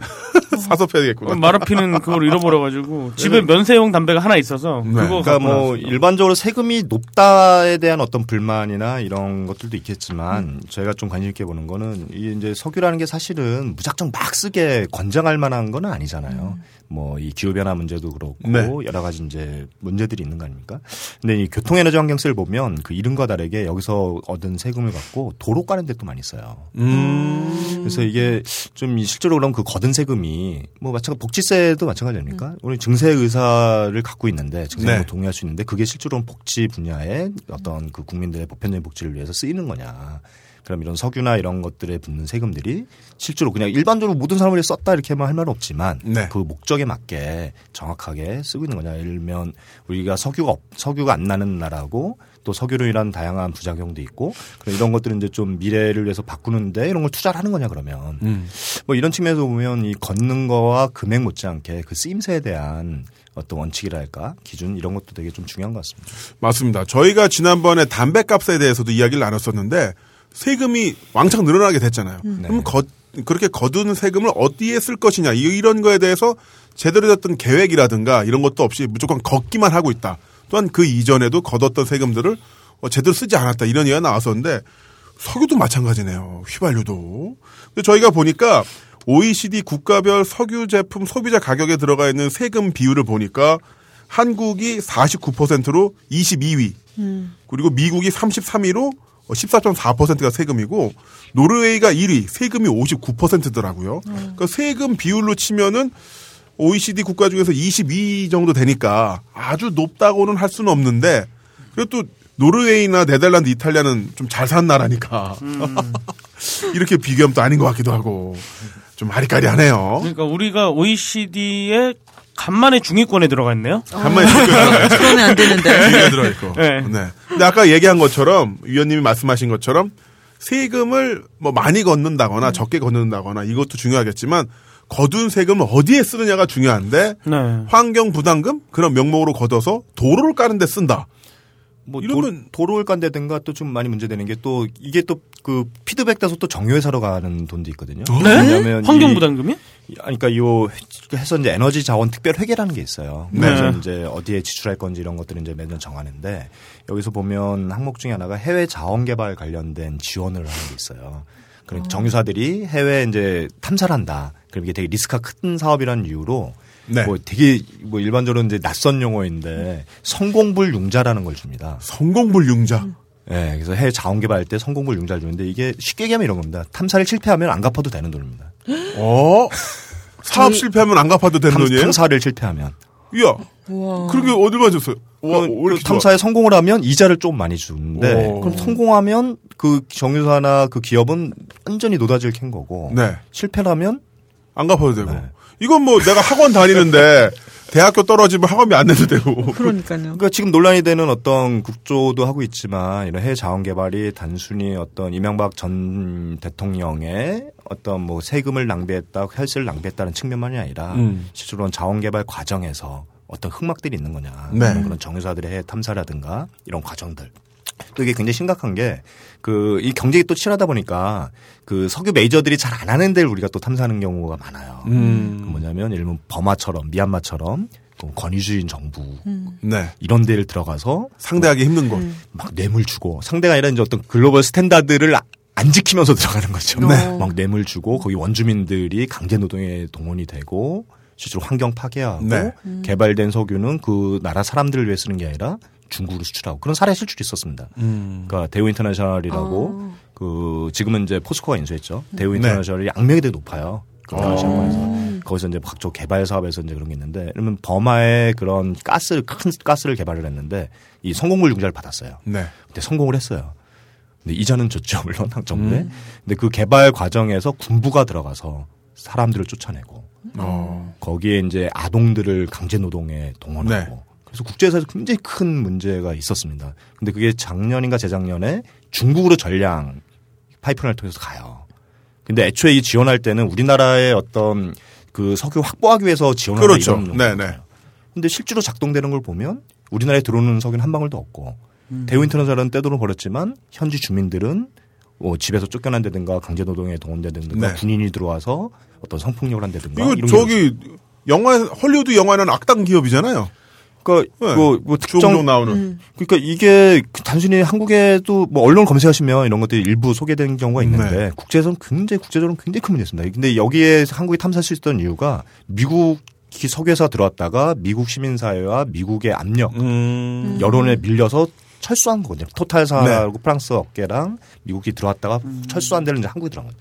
그러니까 예를 들면 이런 식으로 해외 자원 개발이 계속 지금 시도되고 있는데 이건 실제로 어떤 우리 그 국가 에너지 정책에서 단순히 이명박 전 대통령의 치부의 문제, 실수의 문제 또는 실패의 문제, 어떤 이권의 문제만이 아니라 그 정책 자체를 좀 굉장히 재고해야 될 문제가 있습니다. 뭐 그분들이 항상 말씀하시던 국가 브랜드, 국가 그램 국가 브랜드도 완전 개판이 되는 거 아닙니까? 실제로도 많은 나쁜 짓을 하는 거고. 그 실제로 현지민들이 그 한국 기업들 나가라는 데모하고 뭐 어. 난리가 있었습니다. 네. 근데 저희는 그런 사실을 잘 몰랐거든요. 음. 네. 언론에서도 많이 비춰주지 않고 그런 얘기에 대해서. 그런 그러니까 이야기 언론에서는 이제 이렇게 비춰지죠. 아, 드디어 첫 상업운전이 됐고 우리나라 이익이 됐다. 네. 라고 보도를 하죠. 그 석유 회사가 데려가 그 뭐죠 출장비 대서 기자들을 모시고 가서 현장에서 이제 가동되는 거 사진 찍게 해주고 보도 자료 주고 검은 황금이 되고. 쏟아져 나왔다.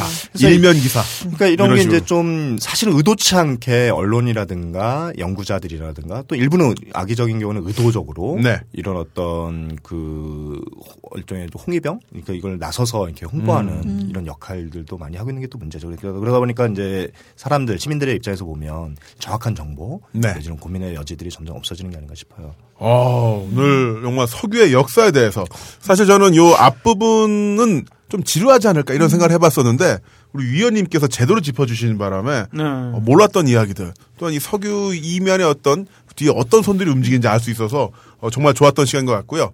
어, 수고하셨습니다. 뭐, 뭐죠? 뭐죠? 뭐 끝내고 싶은 거야? 어, 어려워서? 가면 되는 건가요? 아, 아니야, 아니야. 아니, 아니, 장난입니다. 네. 자, 그러면 웃어봤고요. 참 대단한 역사도 있었고, 아, 우리나라도 또 이런 일을 하고 있구나. 우리나라 기업도 이런 일을 하고 있구나. 들어올 수가 있었는데요. 자, 오늘 위원님을 모신 이유 중에 가장 큰 이유가 바로 이겁니다. 왜 석유 가격이 내려가고 있을까? 어, 정말 궁금하거든요. 석유는 예전부터 유한하다. 언젠가는 없어질 것이다. 이런 뉴스를 계속 봐왔던 전데, 저만 하더라도. 자, 기사 검색을 해보니까 1964년도 어, 경향신문 기사에 이런 내용이 있더라고요. 석유는 36년이 지나면 없어진다. 어. 근데 그때 같은 달에 나왔던 동아일보 기사에는 36년이면 없어지지만 그래도 아직 못 찾은 게 있으니까 아직은 괜찮다. 아, 경향과 동아는 그때부터 사이가 안 좋았던 것으로 보입니다. 자, 아 그러면 어쨌든 석유는 지구 안에 있는 거고 계속 만들어질 수는 없잖아요. 네. 그러면은 시간이 지날수록 그 석유 가격이 올라가는 게 맞는 것 같은데 네. 오르락 내려가는데 이게 왜 이러는 겁니까? 특히 요즘 왜 이렇게 내려가는 거죠? 그, 아, 그, 말씀드린 것처럼 이 석유 시장은 수요 공급에 의해서 작동되는 시장이 아닙니다. 네. 그래서 이제 결정 행위자들이 몇, 개가 있는데 최근 얘기하기 전에 제가 이제 하나 보면서 이 패턴을 하나 좀 본 게 있는데요. 그러니까 아까 좀 잠깐 70년대 얘기를 했습니다만 당시에 그 석유 파동 전에 국제 유가가 한 10달러 정도 수준에서 있었다고 합니다. 근데 석유 파동이 일어나고 40달러대로 이렇게 급증을 했죠. 그거는 이제 이 당시에 미국의 어떤 그 경제 문제라든가 또는 이제 그 금융계 이해관계라든가 네. 뭐 석유 메이저 이해관계 아까 말씀드렸던 그런 게 작동된 거죠. 근데 좀 재밌는 게 80년대 중반이 되면 또다시 10달러대로 급락을 합니다. 네. 그러니까 80년대 10달러대로 급락을 하는데 이런 해석 중에 하나가 이 소련 견제용이다 이런 해석이 좀 많이 있습니다. 무슨 말씀이냐면 소련은 당시 소련은 이 해- 외화벌이를 거의 다 석유로 했어요. 석유나 가스. 그러니까 별다른 외화 수단이 없었던 거죠. 근데 이 40달러대가 10달러로 떨어진다는 얘기는 4분의 1로 수입이 곤두박질치는 네. 거죠. 그러니까 소련 경제에 대한 직접적인 압박이 되는 겁니다. 그러니까 그 치열했던 그 냉전 그 과정에서 그래서 실제로 이제 소련이 붕괴를 하죠. EU만은 아니겠습니다만 여러 가지 이유로 이제 붕괴를 하고 나서 2000년대 또 중반이 되면 뭐, 뭐 얼마 전이니까 기억하시겠습니다만 100달러 이상으로 또 갑자기 급증을 네네. 음, 네, 맞아요. 그리고 또 이거의 또 해석은 뭐냐면 중국 견제용이다 이런 해석이 있습니다. 중국 견제용이다. 네. 그러니까 중국은 또 굉장히 큰 석유 수입국이거든요. 네. 미국과 중국이 세계 1, 2위의 석유 수입국입니다. 가장 많이 쓰고 가장 많이 수입하는 나라죠. 근데 이 중국의 급부상하는 이 경제를 견제하기 위한 수단 중의 하나로 그러니까 이 원자재일 수 있는 이 원유 가격을 네. 높임으로 인해서 이제 중국 경제를 견제하는 음. 뭐 이런 게 작동이 됐다 이런 해석이 있거든요. 그러니까 물론 이렇게 좀 단선적으로 보기는 어렵습니다만 그 국가 이익과 또는 어떤 석유 메이저들의 이해관계 또는 어떤 국제 정세 이런 거랑 연동해서 봐야겠지만 일단 과거 이런 패턴들을 보면 이게 단순히 어떤 수요 공급 그러니까 이게 유한한 자원인데 계속 오르는 게 정상 아니냐라는 네. 뭐이 소위 시장주의자들이 얘기하는 수요 공급에 의해서 이게 지금의 어떤 유가락을 해석하는 거는 좀 굉장히 좀좀 단선적인 접근일 수 있다라는 네. 측면에서 좀 과거의 패턴을 잠깐 말씀드렸습니다. 네. 그러면 최근에 이렇게 유가가 하락한 이유는 어떤 것이 있을까요? 뭐 여러 가지 해석이 있는데 있겠죠. 네. 여러 가지 해석이 있을 수 있는데 그 중에 이제 그런 그 좀 전 뭐 이 단순하게 보는 게 세상 보는 데는 오히려 도움이 될 때가 있다 이렇게 보는 편이거든요. 뭐 오컴의 면도날 이런 것처럼. 너무 복잡하다 보면 이게 행위 요소들이 너무 많아서 네. 사실은 이제 길을 잃기가 쉽잖아요. 아까 말씀해주신 것처럼 소련 견제용, 중국 견제용 이 맥락에서 보면 네. 지금 오바마 대통령의 가장 뒤통수를 후려갈기는 사람은 바로 푸틴 아닙니까? 푸틴. 네. 푸틴이 특히 작년에 우크라이나를 그냥 그렇죠. 낼름 먹으면서 미국이랑 갈등이 최고조에 달했었는데 그렇게 접근하면 될까요? 그러니까 예를 들면 그, 그 주요 행위자를 미국과 뭐 좀 단순화시켰습니다. 네. 미국과 금융 자본과 그다음에 그 석유 메이저다. 음. 그리고 그 주변 행위자를 중동의 이렇게 산유국, 중동이라든가 남미라든가 소련 산유국이 있다. 이런 행위자들이 있다고 보면 가장 크게 작동된 거는 역사적으로 그렇고 지금도 그렇고 이, 이 미국 경제가 가장 큰 이유 중에 하나인 것 같습니다. 이것만으로 인해서 해석할 수는 없겠습니다만 예를 들면 진, 그 미국이 좀 경기가 좀 회복이 되면서 그 뭐죠 그 양적 완화 정책에 종집을 찍고 그 달러 가치가 굉장히 좀 높아졌습니다. 네. 그러니까 이 과정에서 이제 이 그 원유에 몰리던 이 투기 자금이 이탈을 하게 되죠. 그러면서 이제 원유에 대한 금융 수요가 위축이 되고 그 이런 게 이제 좀 미국 경기의 어떤 회복과 연동된 지점이 하나 일단 작동이 된 것 같고요.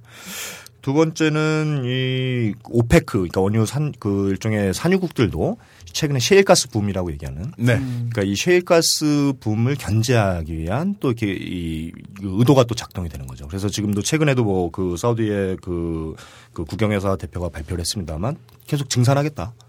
그러니까 이 줄일 생각이 없다. 네. 이건 시장 맺게 된다. 그러면서 계속 증산 계획을 얘기를 하고 있거든요. 그러면 이쪽에 이제 그 산유국들의 어떤 셰일가스를 비롯한 이런 신흥 경쟁을 견제하기 위한 용도. 이렇게 좀 작동되는 또 어떤 그 해석이 좀 있는 것 같고요. 그럼 자기- 셰일가스나 오일샌드가 네네. 어떤 건가요? 그러니까 이 쉐일감, 그러니까 혈암이라 그래서 이제 쉐일층에 있던 그 그게 오래전부터 알고 있었는데 이게 그 발굴한 어떤 채굴 기술이랄지 상업성.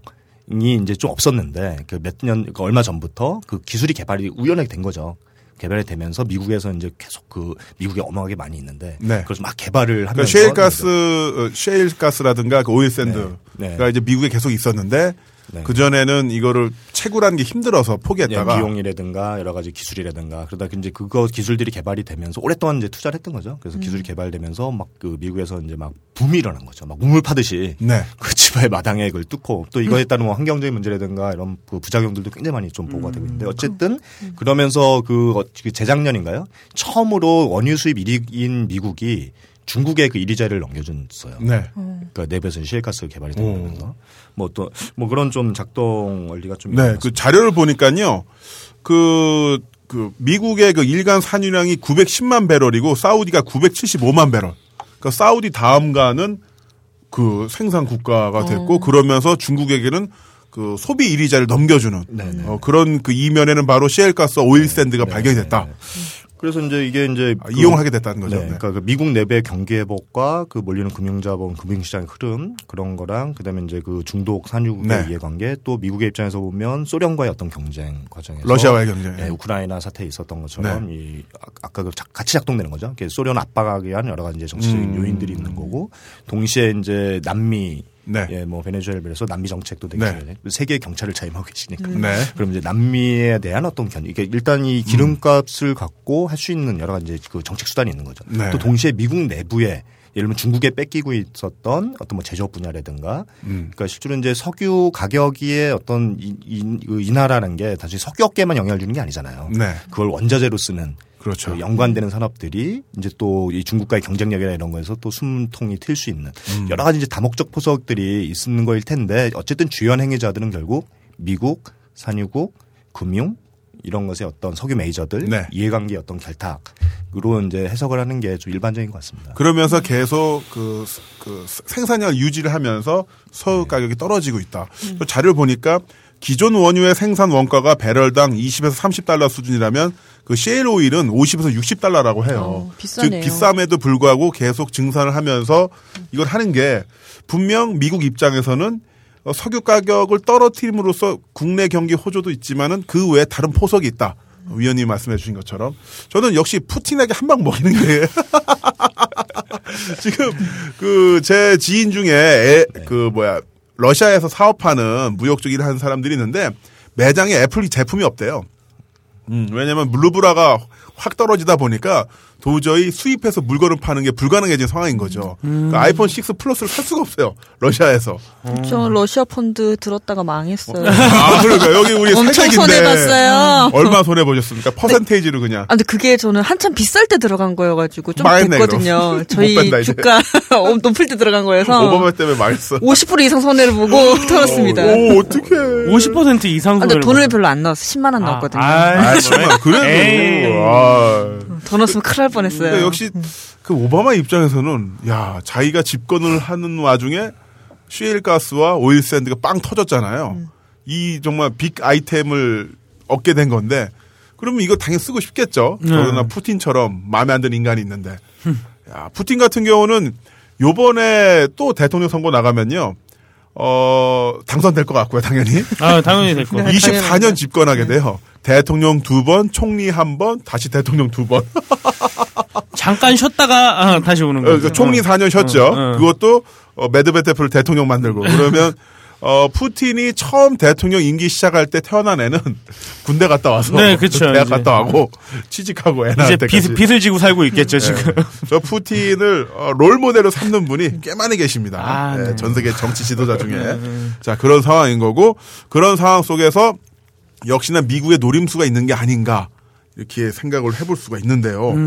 야, 그러면 언제까지 이 유가 하락이 지속이 될까요? 그래서 좀그 대개 이제 예측하시는 분들에 따라서 좀 다르지만 일반적인 예측은 한동안은 좀 유가락 증세가 또 이런 네. 상황이 좀 유지될 거라는 좀 해석이 좀 일반적인 것 같습니다. 그렇지만 이게 좀 중장기적으로 보면 그 이 어떤 아까 70년대부터 유가의 급락과 급등 이 패턴을 말씀드린 것처럼 결국은 미국과 이 석유 매주와 금융의 이해관계 네. 의 결합 지점에서 이제 또 상승이 시작이 되겠죠. 뭐 구- 구조적으로 이게 유한 자원이고 기본적으로 그 생산하거나 그걸 장악하고 있는 사람들에 의해서 시장 가격이 조정 결정이 되는 네. 뭐 이런 상황이다 보니까 뭐 또 이 셰일가스를 비롯한 또 다양한 이해관계들이 또 결합이 될 텐데요. 음. 그러니까 한동안은 이 추세가 있을지는 모르겠지만 또 이제 대소 관계라든가 대남미 관계라든가 또는 중국과의 어떤 그런 경, 네. 무한 경쟁이라든가 또는 중동에 대한 패권 유지라든가 여러 가지 작동들의 어느 지점에서는 또 상승 곡선으로 올라갈 게 분명하죠. 음, 아까 그 미국 국내 상황도 말씀해 주셨는데 미국의 셰일 오일 기업인 WBH 에너지가 최근에 파산 신청을 냈다고 해요. 어. 그러니까 미국에서 이처럼 셰일가스가 많이 나고 가격이 낮게 유지되다 보니까 분명히 어떻게 보면 수요는 늘어날 텐데 이 마진이 제대로 형성이 안 되다 보니까 파산을 신청을 했다 이런 이야기가 나오고 있는데 말씀하신 것처럼 뭐 기업 하나이긴 합니다만 이런 분위기가 어느 정도 정착이 되고 또한 무엇보다도 오바마가 어, 내가 원하는 것을 좀 이루었다. 이렇게 싶었을 때 다시 올리지 않을까 이런 생각도 드는데요. 그래서 유가가 하락이 오바마 되니- 완전 세다. 어, 부러워. 오바마랑 사귀는 방법 없어? 어, 없어요. 없어요. 그러니까 유가가 하락이 되니까 이번에 그 에어아시아 같은 경우에는 유류 할증료도 아예 없앴다고 네. 얘기를 하더라고요. 하고 절대 움직이지 않았을 것 같은 공공요금인 도시가스비도 1월달에 인하를 5.9% 했다고 하는데 저희 집 유- 고지서를 보면 그런 것 같지도 않은데 3월달에 또 인하를 한다고 하니 어. 아 이게 유가 하락을 하니까 실제적으로 이제 우리 생활에도 여파가 오는가라는 생각이 들긴 하더라고요. 그이 재밌는 거는 제가 예전에 좀 관심 있어서 한번 좀 모니터를 해본 적이 있었는데요. 그러니까 이이 판매가에 반영되는 원가 개념이 있을 거 아닙니까? 그럼 그 국제 원유 가격, 도입된 원유 가격이 있을 거고 세금들이 있을 거고 또 달러로 결제하니까 환율 요소가 있을 거잖아요. 이런 걸 좀 고려해서 그러니까 유가가 국제 유가 상승할 때랑 하락할 때 실제로 소비자 가격에 어떤 영향이 있냐. 를 한번 좀 비교 분석을 해보니까 네. 재밌는 그래프가 나왔는데 유가가 상승할 때는 그 상승폭보다 고정 변수들이 거의 그러니까 원가와 사실은 정제할 때 드는 비용은 거의 고정적인데 그 세금도 거의 고정적이라고 보면 이 기울기가 급격히 올라가요. 유가 상승 국면에는 네. 판매자에. 근데 유가 하락 국면에는 완만하게 내려갑니다. 어. 그러니까 내려가긴 내려가는데 완만하게 내려가는 거죠. 그래서 이- 그거는 이제 좀 뭐 지금 수치까지 말씀드린 좀 그렇지만 그걸 해서 제가 뭐 언론 인터뷰를 한번 한 적이 있었어요. 라디오 당시에 뭐 잘 나가는 모 방송국에 인터뷰를 한번 했는데 다음 날 바로 석협회 이사님이 전화를 오셨더라고요. 오. 밥 한 번 먹자고. 오. 드셨어요? 밥, 밥을 뭐 밥 먹자는데 뭐 밥 먹었죠. 물론 오픈돼 있는 곳에서 밥을 점심 얼마짜리 밥을 먹었습니까? 그때 한 만 원짜리 어, 뭐. 그- 그것도 이제 얻어먹은 게 되니까 좀 그런가요? 아니, 아니라 약해서. 아니 왜 석유협회 회장님이 만 원짜리 아니, 아, 이사님. 이사님이 그래도 밥 산다 그러면 아니, 아, 오- 제가 2만 원짜리 사드릴게요. 그거 하나 더 되는 거 아니야? 방송으로 약속 10만 원 정도 해야 되는 거 아니야? 한정식? 그러니까 가야금 치고. 그분이 그때 재밌는 얘기를 하셨어요. 그이 자기도 이제 하는데 이사하면서 이 석역에 들어와서 보니까 이분은 언론인 출신이셨어요. 그 안에 들어와서 보니까 이게 원띠기 장사더라. 에? 이런 표현을 했거든요. 원띠기? 원띠기 장사. 네. 원. 일원. 아, 일원. 일원 이거. 그러니까 일원이 올라가냐 내려가냐에 따라서 이 정유사나 석유업계에 갖는 이해관계. 이거 엄청난 거죠. 그러니까 예를 들면 똑같은 일원을 오늘 떨어뜨리냐 내일 떨어뜨리냐 또는 오늘 올리냐 내일 올리냐. 그러니까 이 기울기가 이 소비자들은 굉장히 많고 나한테는 당장 아까 말씀하셨던 것처럼 모델 말씀하신 것처럼 뭐 2만 원 내던 게 15,000원 됐다. 네네. 5천 원이라는 건 나한테는 피부감을 오지만 그게 실제로 5천 원의 인하폭인 건지 8천 원의 인하폭인지 또는 5천 1원인지. 근데 이거 소비자가 모이면 이 산업계 정력계 입장에서 보면 엄청난 이해관계들이 왔다 갔다 하는 거죠. 그러니까 이, 런 게 이제 또 이 정유산업에서 보면 굉장히 좀 이해관계가 좀 굉장히 그 초미의 관심사일 거고 네.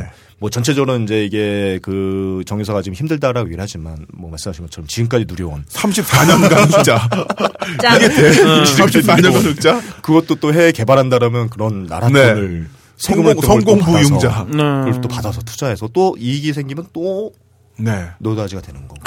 그러니까 여기에서 그럼 실제로 우리 소비자 입장에서 보면 세금이 많다 적다 혹은 지금까지 뭐, 뭐한해 한해 이렇게 좀 그 관심을 가질 수밖에 없는 측면도 있지만 또 한치면서 이게 계속 이렇게 우리가 종속돼서 가야 되는 문제냐. 음. 특히 이제 통신료에서도 많이 논란이 됐지만 도대체 이 원유의 그 원가라는 건 뭐냐. 음.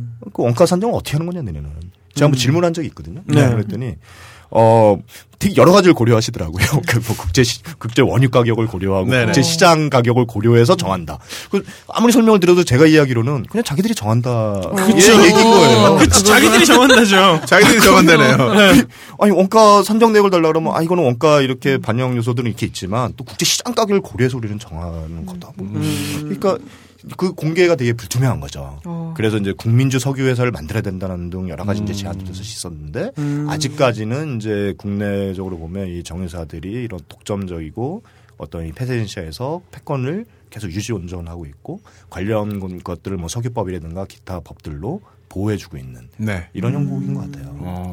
아 근데 저 궁금한 게 요즘에 그 주유소마다 어떤 데는 뭐 1,300원대로 형성이 돼 있어요. 근데 가, 뭐 다리 하나를 건너가면 1,900원, 1,800원.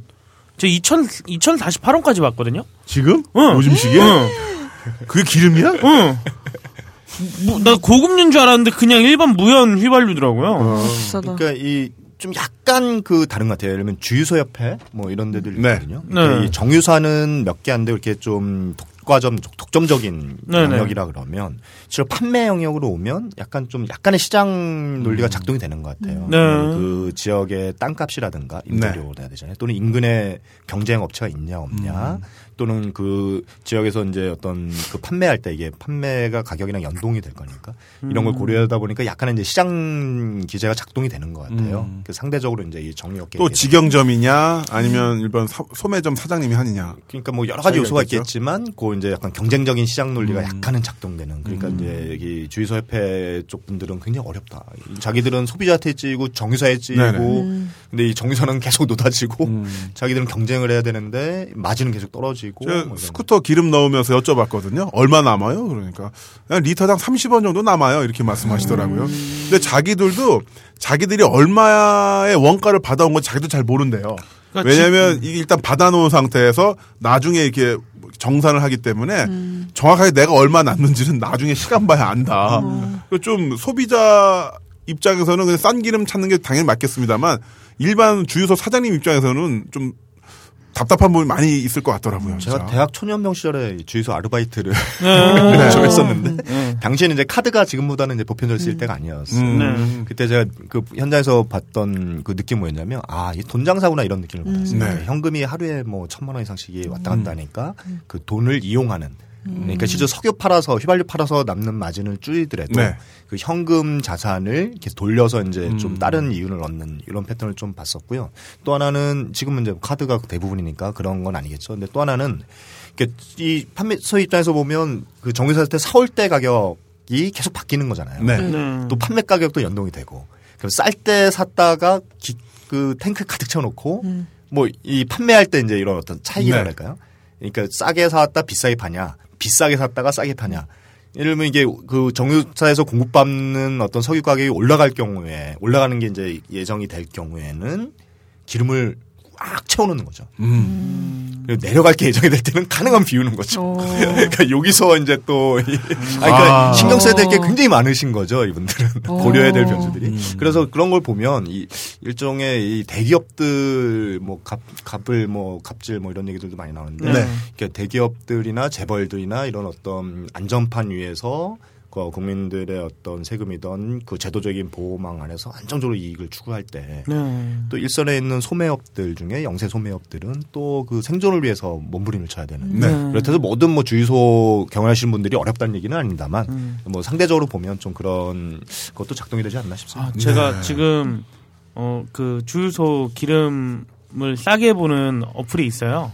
그 제일 비싼 거랑 제일 저렴한 거를 지금 저희 향, 어, 반경 10km 안에 1997원짜리가 있네요. 어. 1997원? 리터당. 거기는 주유소 총잡이가 무슨 김남은 씨처럼 잘생긴 꽃미남이 하나? 뭐 이민호나 뭐 이런 사람 아닐까? 야. 이 김우빈 이런 애들이 넣어주고. 괜찮은 아이디어인데요. 아 그래요? 어, 그럼 제가 어. 그거 할까요? 저도 꽃미남이잖아요. 네. 아, 뭐 대답을 안 했죠? 네, 네. 넘어가죠. 아, 네. 알겠습니다. 아, 그럼 가격 차이 있고요. 그 유가 하락이 우리 삶에 미친 영향을 좀 알아보긴 했는데 저는 궁금한 게 그거예요. 이렇게 산유국이라든가 러시아가 휘청휘청 거리다 보면 우리나라도 괜히 타격받는 게 아닌가. 왜?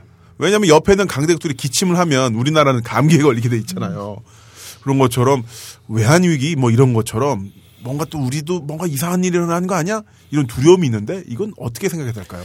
그러니까 이상하다 혹은 뭐 긍정적이다를 떠나서 영향을 받는 건 너무 당연합니다. 네. 그러니까 저희가 세계 9위권의 석유 소비국이거든요. 어. 그리고 이제 전량 뭐 아시는 것처럼 아 물론 일부 동해 가스전이 있습니다만 거의 전량을 수입에 의존하고 네. 있고 1인당 소비량은 세계 5위권이에요. 어, 굉장히 많이 소비를 하네. 굉장히 많이 소비하는 나라거든요. 석유를 먹는구나, 우리는. 그러니까 그럼 석유에 의존하고 있는 경제 시스템 또는 산업 구조를 갖고 있는 한 그러니까 국제 유가라든가 우리가 결정권이 없잖아요. 그 네. 유가에 개입할 그런 그런 영향에 의해서 경제든 산업이든 우리의 삶이든 직접적인 영향을 받는 취약한 구조에 있는 거죠.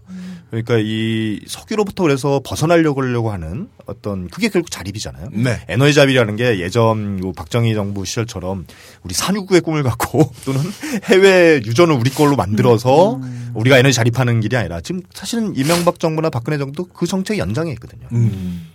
그러니까 이 에너지 어떤 네. 자립적을. 근데 실제로 우리가 쓰는 에너지를 우리 안에서 생산하거나 또는 우리가 이게 중독 중독돼 있다고 저는 표현하는데 중독돼 있는 그 석유를 줄이기 위한 노력.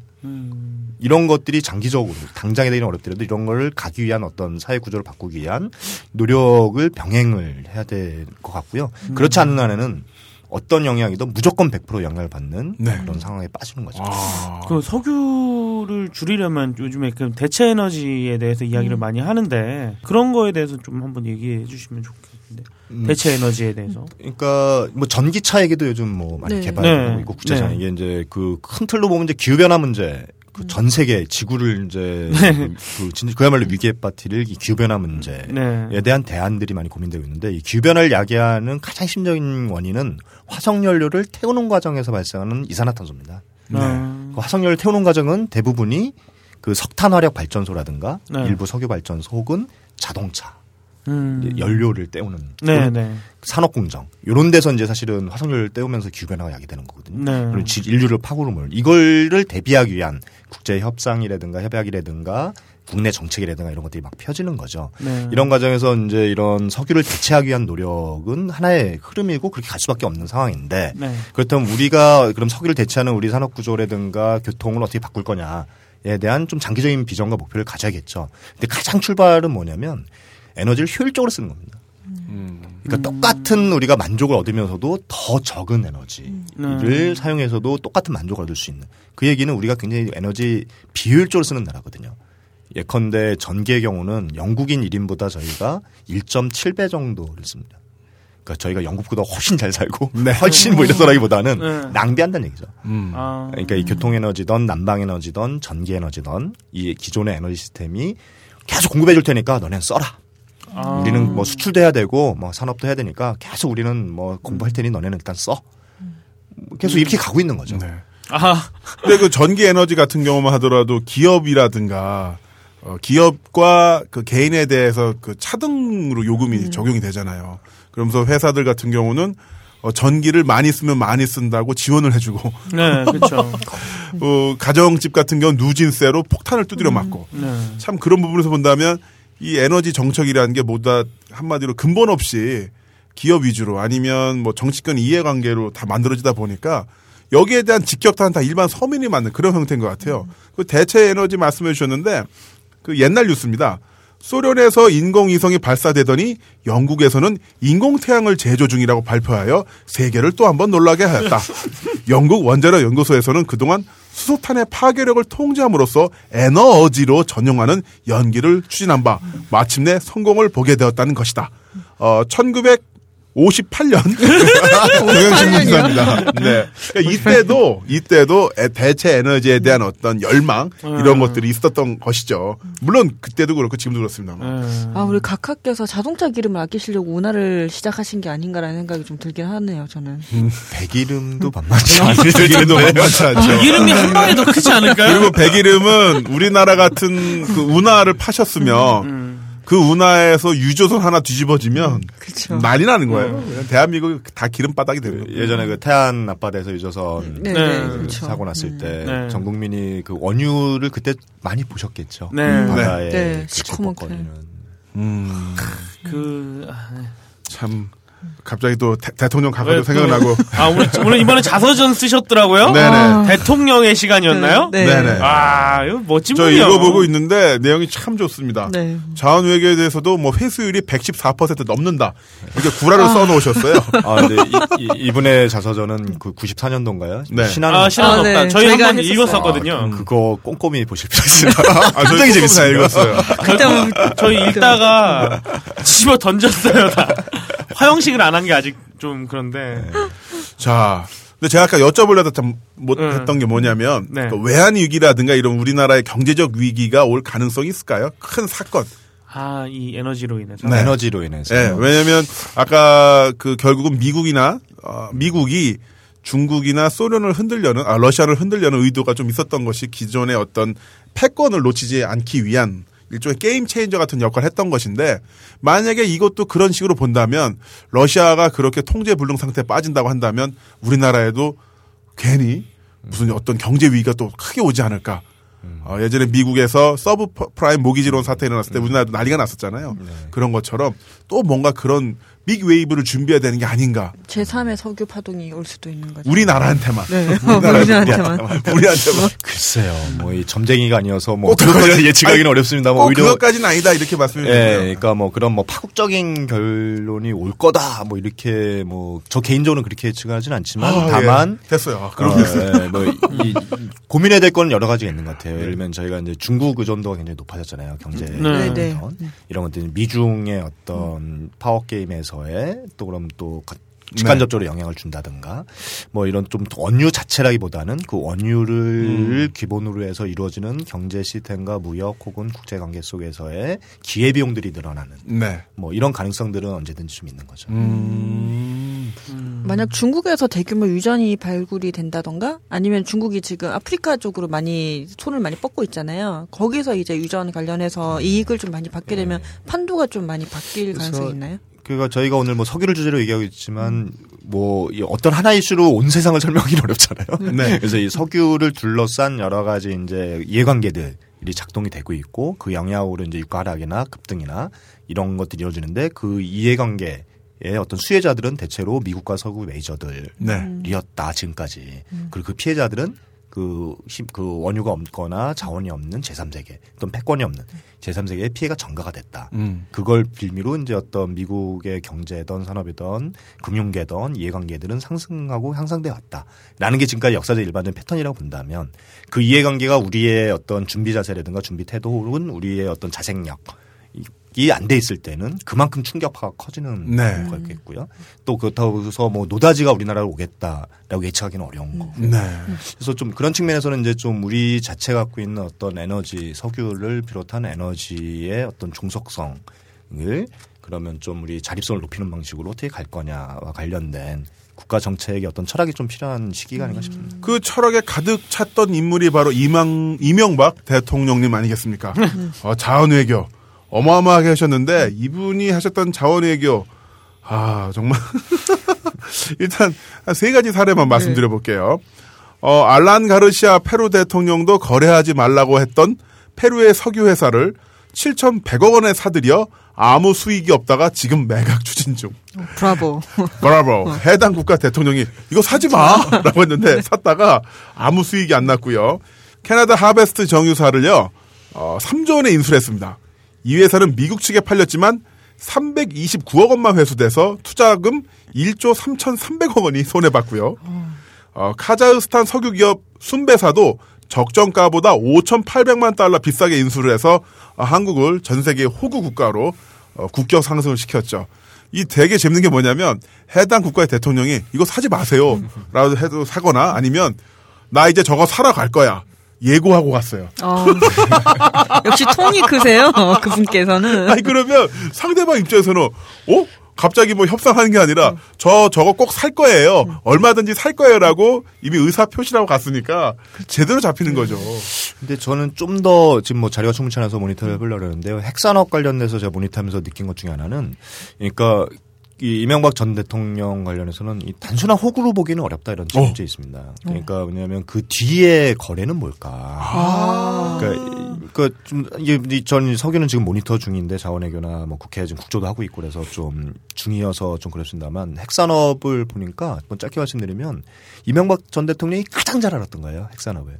그러니까 현대건설 회장 출신이잖아요. 네.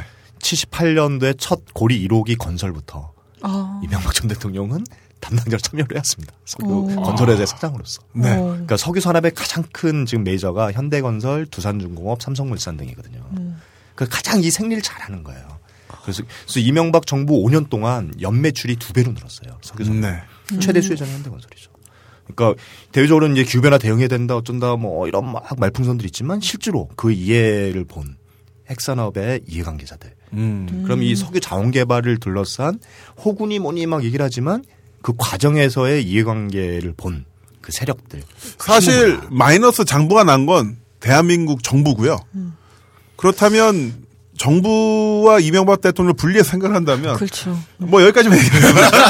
여기까지만. 요즘, 요즘 험, 아, 주제가 아니라 요즘 험해서 세상에. 아 그런가요? 누구는 플러스가 되지 않았을까? 대한민국 정부 고깔이 마이너스가 됐으면. 아, 저도 저- 정정하면 저도 그 얘기를 한 겁니다. 누군가는 어, 이걸 그럼. 누군가가 분명히 좀 주어는 얘기 안 한 거예요. 주어야죠. 주어는 얘기 안 저- 절대. 우리가 생각하는 그 누구는 아닐 거예요. 아닐 거고요. 어. 그거죠. 이제 사기꾼은 사기당 하지 않는다. 뭐 이런 격언이 생각나서. 예, 그렇다면 크게 한번 땡긴 게 아닌가 어떤 분께서. 아유. 잘그 뚫고 들어가면 지금도 소소한 용돈 뭐 한 10억, 20억 단위의 용돈을 요구 간 거는 이제 나오고 있거든요. 내용들이. 그러니까 뭐 그런 어떤 그 뒷얘기보다 이게 실제로 그 작동, 돈의 흐름의 작동 메커니즘을 이 개발 관련된 또 해외 개발이라든가 네. 원, 그 핵발전소 원전이라든가 이 과정에서 돈의 흐름이 어떻게 작동되는지를 가장 잘 알고 있는 음. 분이실 거라고 저는 이렇게 좀 높게 보는 거죠. 네. 단순 호구는 아니신 것 같다. 원래 그런 말이 있지 않습니까? 어, 태풍이 부는 날 길목을 잘 지키면 돼지도 하늘을 난다고. 그런데 가장 길목을 잘 알, 아시는 분이고 또한 그 길목을 세팅할 수 있는 분이죠. 네. 태풍의 진로를 세팅할 수 있는 분이니까 아 그렇다면은 음, 뭐 그렇죠. 네, 그렇습니다. 아니 자기가 해 드시려면 그만큼 알아야 되거든. 잘 잘 해 드시려면은 잘 그러니까요. 알아야 돼. 예. 그러니까 우리 저희가 함부로 대통령 전직 대통령님을 함부로 폄하하는 게 아닌가, 폄훼하는 게 아닌가. 어, 어, 저는 어? 높게 굉장히 높게 어, 높게 보고 예, 예. 예, 예. 그렇게 사람들이 이런 호구다 이렇게 하면 안 된다. 아, 그분은 굉장하신 분이에요. 그럼요. 어, 예. 돈에, 돈에 대한 열망, 이런 거는 타의 추정은 불허합니다. 그분은. 당군이라 최고의 머리가 좋은 남자가 아닐까. 예. 운이 좋은 남자죠. 네. 진짜. 천운도 따르고, 천운도 따르고 아. 최고예요, 최고. 그렇게 전생에 무슨 아, 독을 사 믿음, 소망, 사랑 중에 최고는 소망이니. 네. 제가 진짜 인- 인- 인터스텔라 저기 우주선이 있으면 네. 블랙홀로 들어서 웜홀로 빠져나와서 네. 이명박 대통령의 양아들이 되고 싶어요. 그래서 저도 하나 뭐 생각나는 얘기인데 예전에 아, 같이 양아들 하실래요? 아니 아니요. 그러니까 이런 얘기가 갑자기 떠올랐어요. 이렇게 부지런한 사람을 부지런히 열심히 일하는 사람을 운 좋은 사람을 못 이긴다. 부지런한 네. 사람이. 근데 운 좋은 사람은 명긴 사람을 못 이긴다. 근데 부지런하고 운이 좋고 명이 길다면 그 과정에서의 이제 좀 그래서 좀 저는 여전히 이 좀 우리의 시각을 갖고 모니터나 이거 좀 촘촘히 좀 볼 필요가 있겠다. 정보를 많이 하는 데보다 이 패턴을 보면 네. 이 흐름이 약간은 읽히지 않을까 이렇게 생각합니다. 어. 야, 참 이렇게 말씀 나눠 보니까 또 한번 네. 우리 대통령님이 얼마나 위대한 분인지 또 알게 되는 그런 시간이었네요. 네. 아, 석유 위기, 어, 석유 유가 하락을 통해서 본 대통령님의 철학. 어, 어떻게, 그냥, 우리 그냥 수- 그 유가 하락에 대해서만 이야기를 하려고 그랬는데, 하다 보니까 항상 그쪽으로 가네요. 네. 아, 대단합니다. 자, 계속 아까부터 말씀해 주신 게 석유 중독에서 벗어나야 된다고 말씀해 주셨는데 현재 대한민국 경제 시스템에서 근데 그 부분이 가능할까요? 저는 약간 좀 회의적이긴 합니다만. 그래서 저희가 그래서 고민하는 게이 정의론 전환입니다. 아하. 정의론 전이라는 거는 단절을 해서 이렇게 바뀌는 게 아니라 그 네. 과정이 필요한 거죠. 그건 되게 좀 중기적인 한 세대 이상을 거쳐서 가는 몇십 년에 걸치는 과정이 필요한데 네, 네. 그러면 우리가 어떤 길로 가야 되느냐는 어떤 진단에서부터 하잖아요. 네. 우리는 석유 중- 중독에 빠져 있고 이거는 기후 변화든 음. 또 우리의 취약성이든 우리를 계속 위어 위기에 빠뜨릴 수 있는 리스크가 큰 거잖아요. 음. 네. 그럼 이런 거를 어떻게 극복할 거냐에 대한 방향이 있을 거고 그 방향으로 가기 위한 과정이 있겠죠. 네. 음. 그럼 석유에 의존적인 에너지 체계는 어떻게 할 거냐, 또는 음. 교통 시스템은 어떻게 할 거냐, 또는 석유 의존적인 그 산업 구조 들은 계속 이런 식으로 갈 거냐, 언제까지 이게 가능하겠냐, 중국을 네. 비롯해서 이런 경쟁 구조에 있어서 그럼 이런 고도화는 어떻게 시킬 거냐, 음. 또이 과정에서 그러면 생기는 어떤 여러 가지 노동자들의 어떤 그 직업의 안정성 문제라든가 음. 혹은 산업의 전환에 따르는 어떤 리스크 부분이라든가 이런 부분을 어떻게 투자할 거냐. 음. 그러니까 이것은 사실은 이제 국가 정책을 설계할 때 굉장히 중요한 음. 입장과 방향 이겠죠. 그 고민을 현직 대통령님께서 가장 많이 하셔야 되는데 창조적으로 하고 계시겠죠. 나오네. 창조적으로 하고 계실 겁니다. 그러니까 옛날에는 그 그걸 아끼기 위해서 10부제도 뭐 하고 그랬었잖아요. 뭐 그런 것처럼 차량 그 교통 시스템이라든지 그런 거는 쉽게 바꿀 수도 있을 것 같기도 그러니까 그건 정책. 의지라고 보는데요. 예를 네네. 들면 예전에 붉은 켄이라고 그 런던 시장을 노동당 켄 리빙스턴 노동 네. 그 시장이 있을 때 네. 지금도 좀 영국 유지인데 런던의 그 혼잡 통행세 그 아, 중심부에 들어올 때는 네네네. 그 세금을 높게 매긴 거예요. 출입 출입세를 차를 갖고 시내 중심권 오지 마라. 음. 올려면 이만큼 내라. 엄청나게 때리는 거죠. 아, 그러면 이제 이 교통 유발의 원인들을 예를 들면 지금 한국 정부는 아까 뭐 세금 얘기도 했습니다만 도로를 뻥뻥 뚫어져서 네. 차 운전하는 사람 편하게 해주겠다라는 논리예요. 네. 완전히 쌍팔년도 방식인 거죠. 근데- 그럼 정작 이런 그 효율적으로 관리하고 또 쾌적한 어떤 시민들의 보행권이 됐건 이런 어떤 공기질이 됐건 혹은 어떤 기름을 대체하는 좀 다른 방식으로 가기 위한 전환의 노력이 됐건 어떤 정책 수단을 쓰냐에 따라서 이게 지금처럼 도로 깔고면 토건 세력이 이익을 보잖아요. 네. 네. 자동차가 또 많이 팔리면 자동차 산업과 그 연관된 산업이 돈 벌겠죠.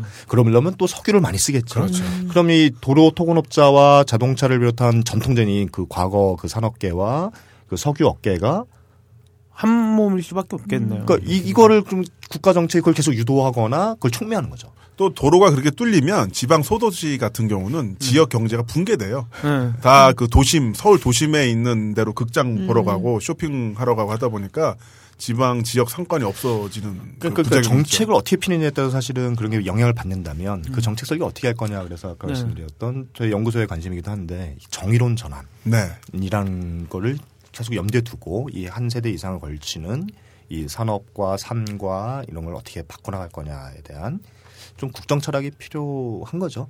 과연 기름값이 떨어지는 이유 정도는 생각을 해보셨을까? 창조적으로 하고 계실 겁니다. 너무 너무 과한 기대를 한 건가? 뭐 그 현 정권에 대해서는 나중에 전 대통령이 되시면 모니터를 해서 아 이렇게 이야기를 나눠보니까 석유 유가 하락이 마냥 좋은 것은 아니다. 왜냐하면 결국 이 유가 하락을 통해서 뭔가 이득을 취하려는 세력이 분명히 있잖아요. 그 누군지 특정하기 어렵다고 하더라도 하지만 이 석유 유가 하락을 통해서 이득을 취한 이들이 충분히 잉여 이- 이득을 취했다고 생각했다면 올리겠죠. 또 올려서 또 이득을 취하려고 하겠죠. 그 와중에 아까 말씀해 주신 것처럼 패권이 없는 석유 자원이 없는 나라는 털린다. 탈탈 털린다. 아 무섭다. 지금 어떻게 비축을 해놔야 되나? 집에다 석유를. 자 나와. 야 이런 이야기를 이렇게 다른 매체에서 말씀하시면 어떤 반응들이 나옵니까, 위원님? 저한테 반응이 직접 온 거는 많지 않고요. 네. 뭐 석유협회 이사님 정도 반응이 거의 유일이구나. 지금 그나마 그나마 좋았어, 좋았어. 뭐냐면 야 내가 이런 반응을 얻는데 이런 피드백을 얻다니. 유일은 아니고요. 예. 제가 그래서 좀 저희도 이제 사실은 고민인 게 그러니까 상대적으로 이제 시민사회나 이 독립연구소에서도 상당히 좀 취약합니다. 솔직히 인정하면 이런 어떤 석유에 대한 모니터라든가 석유 산업에 대한 또 대안적인 그 원칙은 있으나 음. 이렇게 하면 된다라는 뭐 사례라든가 해외 사례라든가 정책 효과를 봤던 이런 시스템들은 있으나 그런 한국 사회 이걸 적용한다 그랬을 때 그 적용 과정에서 그럼 의도하지 않게 누군가의 어떤 예를 들면 자동차 생산 공정에 있는 그 노동자가 피해를 본다면 뭐 이런 문제까지 그렇죠. 이제 사실은 염두에 두고 과정과 계기들 설계를 하고 또 동시에 시민들에게도 그 저는 약간 좀 그런 부분 좀 더 고민을 같이 했으면 좋겠는데 세금 문제를 단순히 이게 높냐 맞냐 이건 진짜 일차적인 접근이지 않을까. 네. 그래서 이 논쟁이 또 의도하는 효과가 있습니다. 이 정유사들이 마치 자기들 책임을 세금 국가로 떠넘기는. 어. 그래서 이제 실제 언론에서도 뭐 이런 고유가 되면 세금 때문에 고유가가 돼서 세금이 어쩌고저쩌고 뭐 이렇게 여론을 혼도 혼도한다든가. 네. 그래서 소비자 입장에서 아, 세금 이렇게 많고 뭐 비싸. 여기에 머물면 계속 저희도 탈탈 털리는 거죠. 정유사한테. 아. 그러니까 국가 간에 탈탈 털리는 거 있겠지만 또 한국 안에서 우리나라 안에서의 어떤 석유 산업과 그거에 종속돼 있는 그래서 중독이라는 표현을 하는 건데 네. 중독돼 있는지 모르는 거죠. 근데 우리가 쓰고 있는 단순히 교통만이 아니라 이 석유화학 제품들을 비롯해서 여기 있는 뭐 플라스틱. 플라스틱 뭐 캔이라든가 일상적인 어, 이렇게 노출되어 있는 기축병이라든가. 이런 삶에서 우리가 이렇게 있는 동안에 탈탈 털어가는 세력들은 더 탈탈 털기 위해서 계속 노력을 할 거고. 계속 노력을 하는 거죠. 어. 그러면서 이제 좀 약간 그런 세금 문제 약간 문제도 나왔지만 좀 더 한 번더 음. 이렇게 생각하는 계기들을 네. 저 세금을 걷어와서 쟤네가 제대로 그럼 쓰는 건가? 그 목표는 뭐였고 그때 그런 해외 자원 개발하는데 성공보증자를 줘? 뭐 예를 들면 네. 뭐 이런 것들을 이제 좀 더 고민할 수 있는 계기를 딴지 라디오가 앞으로도 많이 만들어 주시겠죠. 아, 아, 그럼요. 중요한 거고요. 어, 아까 저는 뭐 저 소름이 돋았던 게 수요와 공급을 어, 고- 수요와 공급에 의해서 가격이 정해지지 않는다. 석유는 이렇게 많은 사람들이 사용하고 이게 없으면 분명히 엄청난 타격을 받는데 수요와 공급이 아니라 어, 패권과 정치적인 게임과 또한 거대 정유사 이익에 부합돼서 가격이 오르고 내리고 그 와중에 어떻게 본다면 부시라든가 오바마 같은 사람도 하나의 껍데기일 수도 있고 그렇죠. 야 무섭다. 진짜 이 석유 이쪽은 정말 네.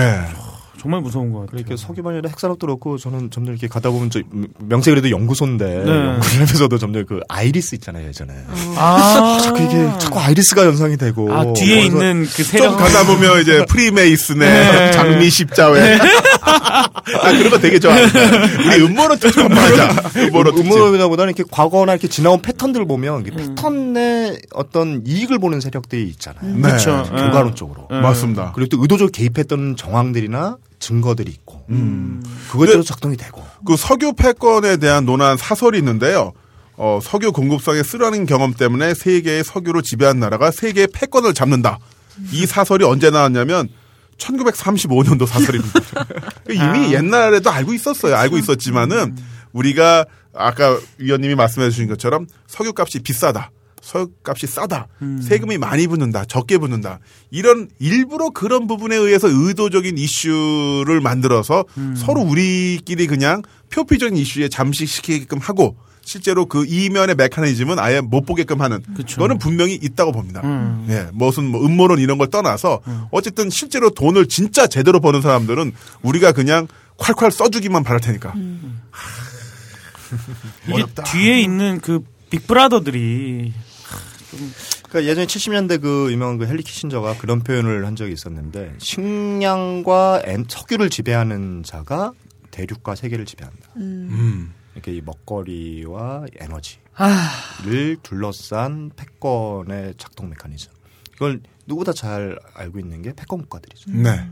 그래서 그 전쟁, 그러니까 에너지, 그러니까 그 석유를 악마의 눈물이라 표현했던 거는 석유가 많은 나라들은 분쟁이 끊이지가 않아요. 중동. 음. 분쟁이 끊이지가 않고 정작 그 석유의 혜택을 그 땅 석유 위에 사는 분들이 혜택을 보기보다는 늘 그런 위험과 왕족이라든가. 그 거기 노출돼 있고 음. 거기에 이익을 보는 세력들은 또 따로 지금. 지배하는 패권 세력들입니다. 음. 아유, 그러니까 이건 단순히 우연일까 이렇게 질문 던질 수 있잖아요. 네. 너무 말이 안 되는 그런 뭐 버마 아까 사례도 음. 말씀드렸지만 버마도 그렇고요. 그런 어떤 자원이 주는 축복이 아니라 이건 사실상 되게 저주 같은 자원의 네. 저주. 그러니까 여기에 또 우리가 주도적으로 패권을 행사하고 있지는 않지만 그 패권 이에 복무하는 음. 과정에 한국 정부나 한국 기업들이 또 다시 그러면서 제3세계에 대우 인터내셔처럼. 대우 제3세계의 어떤 그런 그 환경 파괴와 인민들의 삶을 나락에 떨어뜨리는데 앞장서서 또 악질적으로 때로는 악질적으로 이렇게 하고 있는 이런 것들이 좀 정상인가 정당인가 그걸 우리 세금으로 도 하고 있다? 어. 라고 한다면 이- 이거는 그러니까 공기업들이 막 그런 걸 막 하니까 나가죠. 그래서 좀 그런 여러 가지 이제 단순히 자원 개발 둘러싼 이해관계만이 아니라 그게 맞냐? 네. 우리가 그렇게 해야 되냐? 네. 좀 근본적인 질문들이 좀 필요한 것 같아요. 근본적인 질문도 필요하고요. 우리 삶에 대한 어떤 태도도 좀 점검을 해봐야 될 것 같습니다. 아까 말씀, 어 굉장히 오늘 여러 가지 예리한 말씀 해주셔서 기억에 남는데 어떤 표피적인 이슈와 그 밑에 있는 어떤 그 물속에 들어 잠겨 있어서 보이지 않는 그 내부 메커니즘에 대한 고민을 같이 해봐야 되는 게 아닌가. 어, 오늘 유가 하락 가지고 어, 세계 패권, 네. 어, 자금의 흐름, 네. 경제 공황, 아, 국내 인민의 삶, 해외에 나간 우리나라 기업들의 그, 말 못한 참상 나쁜 짓, 전직 대통령의 위대함. 전직 대통령 위대함 까지 다 살펴봤습니다. 아니 그 야. 사람은 어떻게 안 끼는 데가 없냐? 남부냐, 남부냐, 학교 있어. 단군이셔, 제2의 단군이셔. 나라를 세우셨어. 한번 모시고 싶어.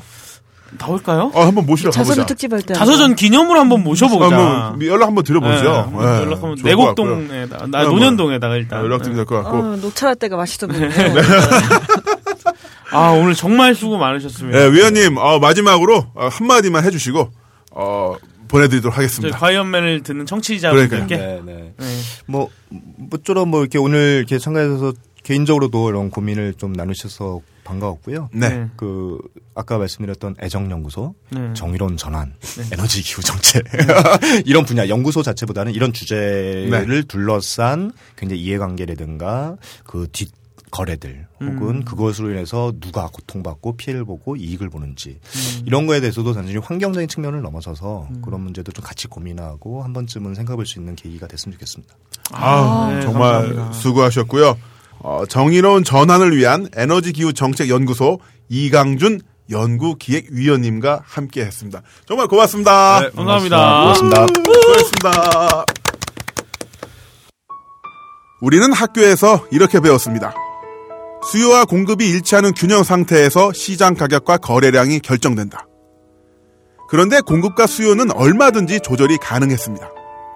보이지 않는 손의 실제 주인들의 의지에 의해서 말이죠. 석유도 마찬가지였습니다.